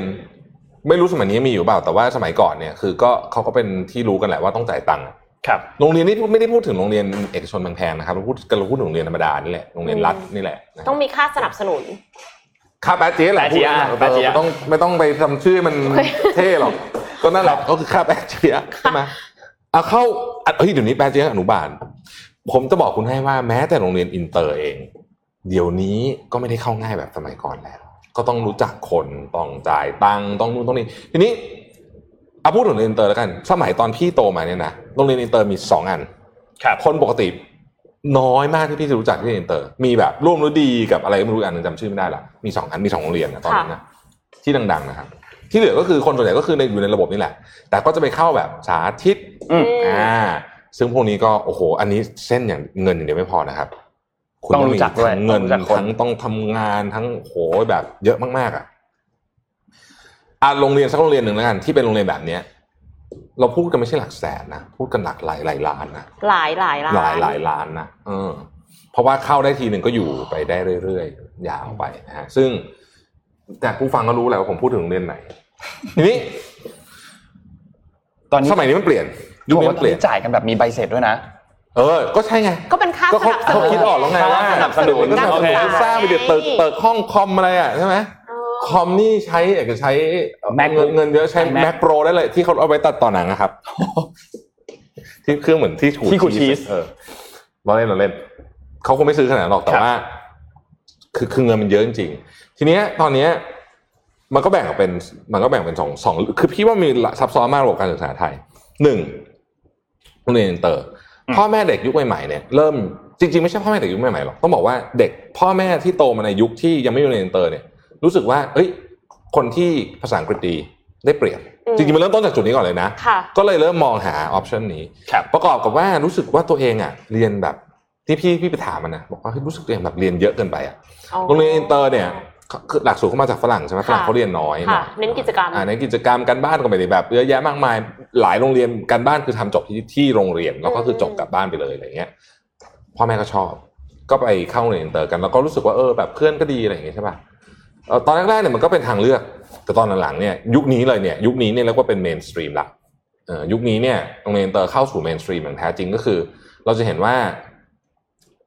เพื่อนๆที่รู้จักอะไรเงี้ย ก็จะส่วนใหญ่ถ้าส่งลูกเข้าโรงเรียนอินเตอร์พ่อไหวคำถามก็คือว่ามันแพงขนาดไหนโรงเรียนอินเตอร์เนี่ย แพงขนาดไหนก็เอาเฉพาะค่าเทอม ปีปีหนึ่งก็ตกประมาณสักคนละนะหกเจ็ดแสนประมาณนี้อืมต่อคนนะสองคนครับก็ล้านสี่ไม่รวมค่าอย่างอื่น ซึ่งมีเยอะมากอ่าค่าเทอมอย่างเดียวแล้วแล้วเวลาที่เข้าไปในโรงเรียนอินเตอร์เนี่ยสังคมก็จะก็จะเป็นอีกระดับหนึ่งอะ คือใช่ใช่ก็จะเป็นสังคมของคนมีเงินอืมเพราะฉะนั้นเนี่ยเขาก็จะกล้าใช้เงินเวลาที่มีกิจกรรมอะไร ก็จะทุ่มทุนสร้างอ่าแล้วก็แบบเหมือนกับสมมติว่าแต่ง fancy costume ก็ก็จัดเต็มอ่าอืมแล้วเสร็จแล้วเฟอร์นิเจอร์บนทุกตัวอย่างของนักนักเรียนเนี่ยก็ต้องเป็นของแบรนด์เนมอะไรต้องแบบเนี้ยดูดีอืมทุกอย่างคือแบบว่าเวลาที่เอาเงินกองกลางอะรวมเงินกันอะ จะรวมเงินกันทีละร้อยก็คงไม่ใช่ใช่ก็จะเป็นหลักหมื่นค่าใช้จ่ายแสนที่แบบว่าไม่ไม่ใช่ค่าใช้จ่ายแบบทางการอะครับอืมโอ้โหก็ค่าเยใช้อะจ่ายแฝงเนี่ยเยอะกว่าค่าใช้จ่ายใช่ทางการอีกด้วยอืมซ้ำหรือเปล่าพ่อพ่อแม่ก็จะเหนื่อยอะแต่พวกโรงเรียนอินเตอร์ก็โอเคอะก็ตัดไปก่อนเพราะมันปัญหามันซับซ้อนอ่าโรงเรียนธรรมดา ปัจจุบันนี้ ก็มีความแตกต่างกันเยอะครับมาก เอาเอาถ้าในกรุงเทพเราเห็นชัดเพราะเราเห็นตลอด แต่สมมติที่ต่างจังหวัดเนี่ยเอาแค่โรงเรียนประจำจังหวัดอืม ที่เป็นโรงเรียนใหญ่ๆอะนะถ้าจะนึกออกไหมทุกจังหวัดเขาจะมีโรงเรียนใหญ่ ๆ ของเขาอยู่สักครับสี่ซาห้าโรงเนี่ยนะฮะพวกนี้เนี่ยก็มาตรฐานดีกว่าโรงเรียนทั่วไปที่ดรอปลงมาเนี่ยที่แบบเป็นเกรดรองมานิดหนึ่งเยอะมากอืมๆมันก็เป็นสาเหตุเหมือนเดิมอะฮะเรื่องเดิมทุกคนก็จะต้องแห่มาเรียนที่นี่ให้ได้อืมใช่ไหมเพราะว่าเราก็รู้อยู่ว่า education โดยเฉพาะ โดยเฉพาะ education ของตอนอายุเท่าเนี้ย มันปูพื้นฐานสำหรับชีวิตที่เหลือจริง ๆ อันนี้เราก็มันสำคัญใช่มันสำคัญมาก ๆ จริงๆ education เนี่ยมันมีความสำคัญมากที่สุดเลยในตอนเด็ก ค่ะ แล้วก็เอ่อตอนโตก็เอาพูดกันตามตรงนะ รู้สึกว่าตอนโตเนี่ยมันมีทางเลือกมากขึ้นครับนะแต่ว่าตอนเด็กอะคุณคุณคุณจะให้เด็กปหนึ่งไปเอ่ออะไรดูดูเรียนออนไลน์อ่านหนังสือเองเหรอมันไม่ได้ไงใช่ป่ะพัฒไม่นาได้การมันไม่ได้ค่ะใช่ แล้วก็มันคือเรื่องพัฒนาการของเด็กแล้วอย่างหนึ่งก็คือ เราก็ต้องยอมรับว่าเราเอา education ส่วนหนึ่งก็เกี่ยวกับพ่อแม่ แต่พ่อครับแม่ทุกวันนี้ก็ต้องหาเงินนะอืม เหนื่อย คือต้องหาเงินนะคะ work from home นะคะ แล้วยังต้องสอนลูก from อื home มอีกนะคะ ถ้าตอนที่ไม่ได้เปิดโรงเรียนนะใช่แล้วสอนการบ้านคือรู้สึกว่าเดี๋ยวนี้ค่ะ เด็กๆอะโรงเรียนธรรมดานะไม่แน่ใจว่าโรงเรียนอินเตอร์เป็นไง คือเรียนเรียนอะไรกันแบบหุย เรียนยากอะ คือพ่อยากแม่สอนแบบว่าลูก ลูกแบบปสามปสี่อะคือแทบจะสอนไม่ได้แล้วอะครับ ทั้งทั้งที่ตัวพ่อแม่นี่ก็คือการศึกษาดีมาก อืม ซึ่งมันบอกอะไรบางอย่าง ใช่ ว่ามันเรียนยากเกินไป แล้วก็พอยากเกินไปมันก็จะเข้าสู่การท่องจำไง จริงใช่ไหม ค่ะ ใช่ แล้วก็ไม่มีประโยชน์เลยพวกเนี้ย คือไม่เข้าใจอะเพราะว่ามันยากเกินกว่าที่จะเข้าใจ อืม พอพอทำยังไงก็ได้ที่จะทำข้อสอบได้ก็เลยต้องท่องเอา คือมปลายเนี่ยพี่เรียนโรงเรียนรัฐมาตลอดแล้วพี่ค้นพบความจริงว่าเอ็มโรงเรียนไอ้เรียนโรงเรียนเดียวกับพี่อะ อ๋อเออเออนั่นแหละนั่นแหละไม่มีไม่มีอะไรเอาเหรอเรียนนี่มาดีเพิ่งรู้เออเอาเอ็มเรียนมาดีเนาะโควต้าบ้านใกล้อ๋อเออพี่ก็นี่พี่ก็บ้านใกล้เหมือนกันบ้านใกล้พี่ก็บ้านใกล้เหมือนกันคือตอนเรียนรู้สึกว่าแบบทำไมต้องเรียนยากขนาดนี้เรานึกไม่ออกจริงว่าเราเอามาใช้อะไรนึกเราคิดว่าไม่ได้ใช้อะไรเลยด้วยมั้งตอนเนี้ยคือเอ็มพูดพูดจริง ๆ ว่าไอไอไอ้สิ่งที่ยากตอนนั้นอะ มันไม่ได้ใช้จริง ๆ แต่เอ็มเชื่อว่าวิธีการคิด คือเหมือนอืมกับว่ามันสร้างภูมิคุ้มกันบางอย่าง ให้ทำให้เรารู้สึกว่าเฮ้ยยากกว่านี้เราก็เคยคิดมาแล้วมันก็เลยทำให้เราแบบว่าไม่ได้ย่อท้อต่อต่อแบบปัญหาที่เราไม่เคยรู้จักมาก่อนเลยครับ มันก็มีข้อดีข้อเสียแหละ แต่ว่าเพียงแค่ว่ามันคือจะไปถึงจุดไหนคือ เพราะว่าเวลาของทุกคนมีจำกัดอืมดังนั้นเนี่ยมันขึ้นอยู่กับว่าเราเลือกที่จะให้เด็กอะไปเรียนในสิ่งที่หูยากสุดๆไปเลยเป็นแบบ rocket science เพื่อที่จะสร้างภูมิคุ้มกันเขาในอนาคต แต่มันก็จะมีเด็กกลุ่มหนึ่งที่รับได้อืมและเด็กกลุ่มหนึ่งที่ไม่เอาเลย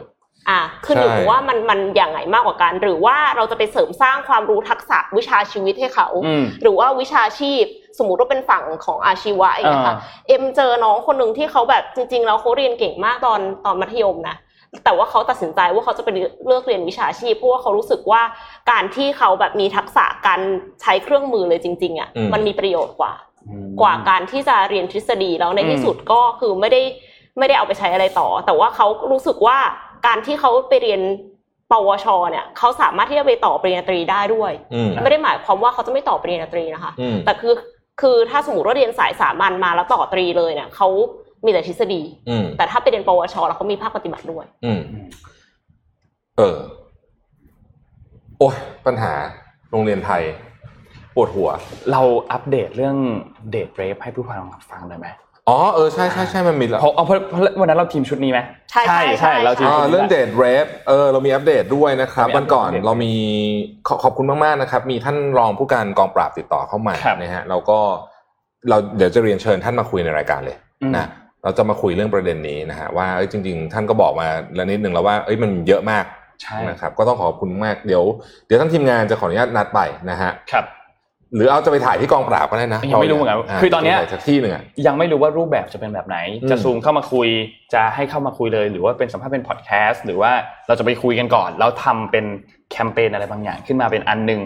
ยังไม่รู้เหมือนกัน แต่ว่าเดี๋ยวจะมีอะไรเกิดขึ้นแน่นอนอ่าค่ะเรื่องนี้เรื่องนี้เรื่องนี้เราจะทำกันต่อเนื่องนะครับ แล้วก็เราก็เดี๋ยวนี่แหละ จริง ๆ ได้คุยกับเจ้าหน้าที่ตำรวจดีนะ ดีพี่เพราะว่าเขาน่าจะมีข้อมูลที่เราไม่มีเยอะมากครับๆใช่ไหมฮะ อืมคือเป็น Big Data ด้วย เป็น Big Data ด้วยถูกต้องถูกต้องถูกต้อง แต่แต่แต่ตอนที่แบบว่า ตอนที่ติดต่อเข้ามา ตอนเราเห็นเราก็แบบอ่านอ่านประโยคแรกอะรายงานข่าววันนั้น ที่มีที่มีนึกว่าคุณรวิทย์นึกว่าไม่งจะจอดำซะแล้วแล้วมาเป็นชื่อจริงทุกคนเลย ใช่ แล้วเราก็แบบเอามีชื่อเราด้วยอืมเอ้ยยังไม่ได้อ่านเนื้อหานะ แต่ว่าแบบรู้สึกแบบขนหัวเต้นละลุกเริ่มแล้วตื่นเต้นเลยเถอะเริ่มตื่นเต้นเลยแล้วพออ่านอ่านเข้าไปปุ๊บแล้วก็อ๋อโอเค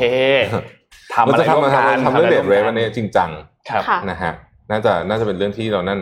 แล้วก็เฮ้ยจริง ๆเนี่ยจะพูดถึงเรื่องการศึกษานะเดี๋ยวเดี๋ยวจะกลับมาแวะเรื่องนี้อีกในอนาคตเพราะว่ามันยาวอะแต่ตอนนี้เนี่ยจะบอกว่า จริง ๆ มหาลัยเนี่ย ทางออกอันหนึ่งนะที่น่าทำนะเพราะตอนนี้มหาลัยก็มีปัญหาอีกปัญหาหนึ่งก็คือเด็กน้อย เด็กไม่ได้เรียนใช่ปะแล้วก็เอ่อคือเด็กมันเกิดน้อยลงอะมันก็สแตทอะค่ะอ่ามันก็เข้ามหาลัยน้อยแต่เกิดน้อยลงเยอะมาก แต่ก็มีคนไปเรียนเมืองนอกเยอะด้วย ด้วยแล้วก็มีคนรู้สึกว่า คือมันมีหลายเอาว่าปัจจัยภาพรวมเนี่ยไม่ไม่ค่อยเอื้อเท่าไหร่ การเกิดขึ้นของมหาวิทยาลัยเยอะด้วยในช่วงอ่าในช่วจริงงค่ะในช่วงสักยี่สิบปีเนี่ย ทีนี้แต่ผมผมวันนั้นผมคุยกับอาจารย์ในท่านหนึ่งบอกว่าเออจริงๆเนี่ยมันมีความต้องการอยู่กลุ่มหนึ่งซึ่งกลุ่มเนี้ยต้องการมากแล้วก็มีตังค์จ่ายด้วยก็คือ corporate reskill อะอืมโดยเฉพาะ corporate reskill แบบที่เขารู้สึกว่าเขาต้องการ reskill จริงๆ ไม่ได้ไปเรียนเอา connection นะว่างั้นเถอะ ต้องไม่ได้ไปเรียนปาร์ตี้อะจะเรียนจริง ๆ ค่ะ ยกตัวอย่างเช่น ตอนนี้พี่ก็หาคอร์สเรียน Data Analytics ใช่ปะอืมพี่ก็ไปเจอคอร์สหนึ่งที่ Imperial แต่มันเป็นคอร์สออนไลน์แล้วมันก็แบบ 4 เดือนนะแล้วพี่ก็รู้ว่าถ้าเกิดพี่เรียนเนี่ยยังไงยังไงพี่ก็ไม่รอดแน่ๆคือมันไม่มีทางที่แบบเราจะจัดเวลาอาทิตย์หนึ่งแบบ8ถึง10ชั่วโมง เพื่อที่มาเรียน 4 เดือนนี่มันแบบมันเป็นไม่ได้ ก็เลยแบบตัดสินใจตอนแรกจะลงนะยังไม่จะเริ่มเริ่มพรุ่งเนี้ยก็ตัดสินใจไม่ลง แต่ก็รู้สึกว่าอยากเรียน ก็เลยไป search แล้วก็ไปเจอว่าเอออย่างที่ NUS อย่างเงี้ยมันจะมี NUS คือ National University of Singapore โปกใกล้ๆบ้านใช่ไหมเออมันจะมีคอร์สแบบคอร์สอาทิตย์หนึ่งก็สั้นเกินไป ค่ะอ่าก็ยังไม่รู้เรื่องคือแบบยังไม่ get มันต้องประมาณสักหนึ่งเดือนแบบหนึ่งเดือนนี่คือนี่คือแบบไม่ทำอะไรนะเลยอะอืมไม่ทำอะไรเลยคือเรียนอย่างเดียวแล้วก็มีคนถามว่าเอ๊ะแต่ you หยุดงานไปเดือนหนึ่งไม่เป็นไรอะพี่บอกว่า จะให้หยุดงานจะให้ซีอหยุดงานไปหนึ่งเดือน เพื่อที่จะไปอัปเดตข้อมูลสักห้าปีสิบปี หรือจะเอาจะได้ซีอคนเนี้ย ซึ่งแบบไม่รู้เรื่องนี้ซึ่งเป็น very critical อะแล้วทำงานวางแผนนโยบายไปอีกห้าปีสิบปีอะคิดว่าเอาไปไงเรียนคุ้มกว่าใช่ไหมก็เลยคิดว่าเมืองไทยก็มีความต้องการแบบนี้เหมือนกันค่ะแต่มันยังไม่เห็นคอร์สที่เป็นแบบนี้ครับ คอร์สแบบนี้คืออย่างนี้นะ ไอ้คอร์สเรียนประเภทที่ผู้บริหารไปเรียนไอ้เนี่ยมีเยอะ แต่พวกนั้นน่ะมันเป็นแบบเรียนสนุกสนุกๆอะ คือเหมือนกับว่าปูพื้นฐานเฉยๆให้ไม่พอเขาจะเข้าใจอาปะอาจจะไม่ค่อยพื้นฐานคือก็มันปาร์ตี้อะเยอะพวกนั้นเอามาบอกกันอ๋อตามตรงพูดจริง ๆ คือเรียนน้อยมากแต่ว่าเราต้องการ academic จริงๆ อันเนี้ยอันเนี้ยเวลาเนี้ยต้องการ academic แล้วค่ะเพราะว่าอย่างต้องเอาเรื่องมาใช้จริงๆแล้ว data แบบเนี้ยมันเป็นเรื่อง academic คุณจะมาสอนแบบผิวๆไม่ได้ มันครับต้องลึกประมาณหนึ่งถึงจะเอามาใช้งานได้ค่ะไม่ได้บอกว่าให้มาเขียนโค้ดนะแต่ว่าคุณต้องเข้าใจเยอะมากอืมเราต้องใช้เวลาอย่างน้อยนะหนึ่งเดือน เดือนครึ่งหกอาทิตย์นี่คือ minimum แบบแบบเรียนแบบ นักเรียนนะอือ่ามเออเต็มวันก็คือทำกันบ้านมี case study ต้องทำ project จริงใช่ แล้วคือไม่มีงานห้ามเอางานมาให้ทำเพราะไม่งั้นมันจะตายใช่ อืม อย่างเงี้ย เป็นต้น เรา spoil ถึงวันที่หนึ่งหน่อยดีไหมครับถึงวันที่หนึ่งวันที่หนึ่งนี้ อืม เราเอาที่แน่ๆคือลางานเช้าได้ลาเถอะเออโอ้ยขนาดนั้นเลยลางานเช้าได้ลาเลยนะแล้วก็มีพิเศษอาว่าสุดๆเอาว่าอะพิเศษสุดๆแล้วอะเมื่อวานนี้เนี่ย เราประชุมกันเนาะตอนเย็นว่าจะทำอะไรกันบ้างดี ก็โอ้มีหลายอย่างมีหลายอย่างมีหลายอย่าง เอาเป็นว่าเกาะติดหน้าจอไว้ เอาเป็นว่าเป็นครั้งเดียวที่จะได้เห็นสิ่งนี้ค่ะใช่เพราะฉะปีนั้ละนหนึ่งครั้งเท่านั้นปีละหนึ่งครั้งเท่านั้นเพราะฉะนั้นเพราะฉะนั้นเราก็มีพิเศษสำหรับคนที่ชมสดด้วยอืมดังนั้นเนี่ยอย่าชมย้อนหลังชมสดดีกว่า ชมสดดีกว่า แต่ว่าอะถ้าชมย้อนหลังเดี๋ยวเรา เดี๋ยวเราดูก่อนว่ามีรางวัลอะไรให้คนชมย้อนหลังมาแต่อยากจะเน้นคนที่ชมสด เพราะว่า เราก็อยากขอบคุณเนาะคใช่นที่คนที่ติดตามเราก็เป็นรายการเราก็เป็นรายการสดเราเป็นรายการสดด้วยแหละอะใช่อืมนะครับ แล้วก็เอาเป็นว่ารอติดตามได้เลยวันที่หนึ่งเนี่ยตอนเจ็ดโมงเนี่ยถึงกี่โมงไม่รู้แต่ว่ากี่โมงไม่รู้ถึงกี่โมงไม่รู้แต่เริ่มเจ็ดโมงเหมือนเดิมนะครับ ก็รอติดตามในวันนั้นได้เลยนะครับมีเซอร์ไพรส์มีอะไรหลาย ๆ อย่างที่มีคนบอกว่านายกมาแล้วครับไม่ไม่ใช่ครับไม่ใช่ เอาว่ามีหลายอย่างที่ทุกคนอยากเห็นมีหลายอย่างที่ทุกคนอยากไม่อเห็ยานกที่ทุกคนอยากเห็นนะครับ อืม ต้องขอใจทุกครั้งนะครับไม่ได้มีอะไรนะคือแบบเหนื่อยไงเหนื่อยส่งทุกคนไปทำงานกันดีกว่าครับอืมส่งทุกคนไปทำมีงานดีกว่ามีคนบอกว่าอ๋อหลายอย่างที่ไม่เคยเห็นแล้วก็ไม่ใช่บอสเต้นโชว์ด้วยบอสเต้นไม่มีบอกเลยว่าไม่มีบอสเต้นโชว์ทำไมพูดอย่างนั้นล่ะคะอืมอะไปทำงานไหมไปทำงานดีกว่าครับไปทำงานอืมเอ้ยมีคนบอกว่าเอลพิวฟูเดย์หรือเปล่าครับ ไม่ไม่บังเอิญมันบังดีมันบังเอิญวันที่หนึ่งแบบว่าเซอร์ไพรส์ไม่อ่านไม่อ่านนอน อยู่บ้าน ทุกคนก็รอไปเจ็ดโมงแปดโมงก็แล้วเก้าโมงก็แล้วรอไปอืมครับ ก็รอติดตามครับวันที่หนึ่งมีเซอร์ไพรส์แน่นอนนะครับ วันนี้เราสามคนก็ลาไปก่อนส่วนทุกคนไปทำงานนะครับครับแล้วเจอกันอีกครั้งหนึ่งวันพรุ่งนี้ครับ สวัสดีครับ สวัสดีค่ะ Mission Daily Report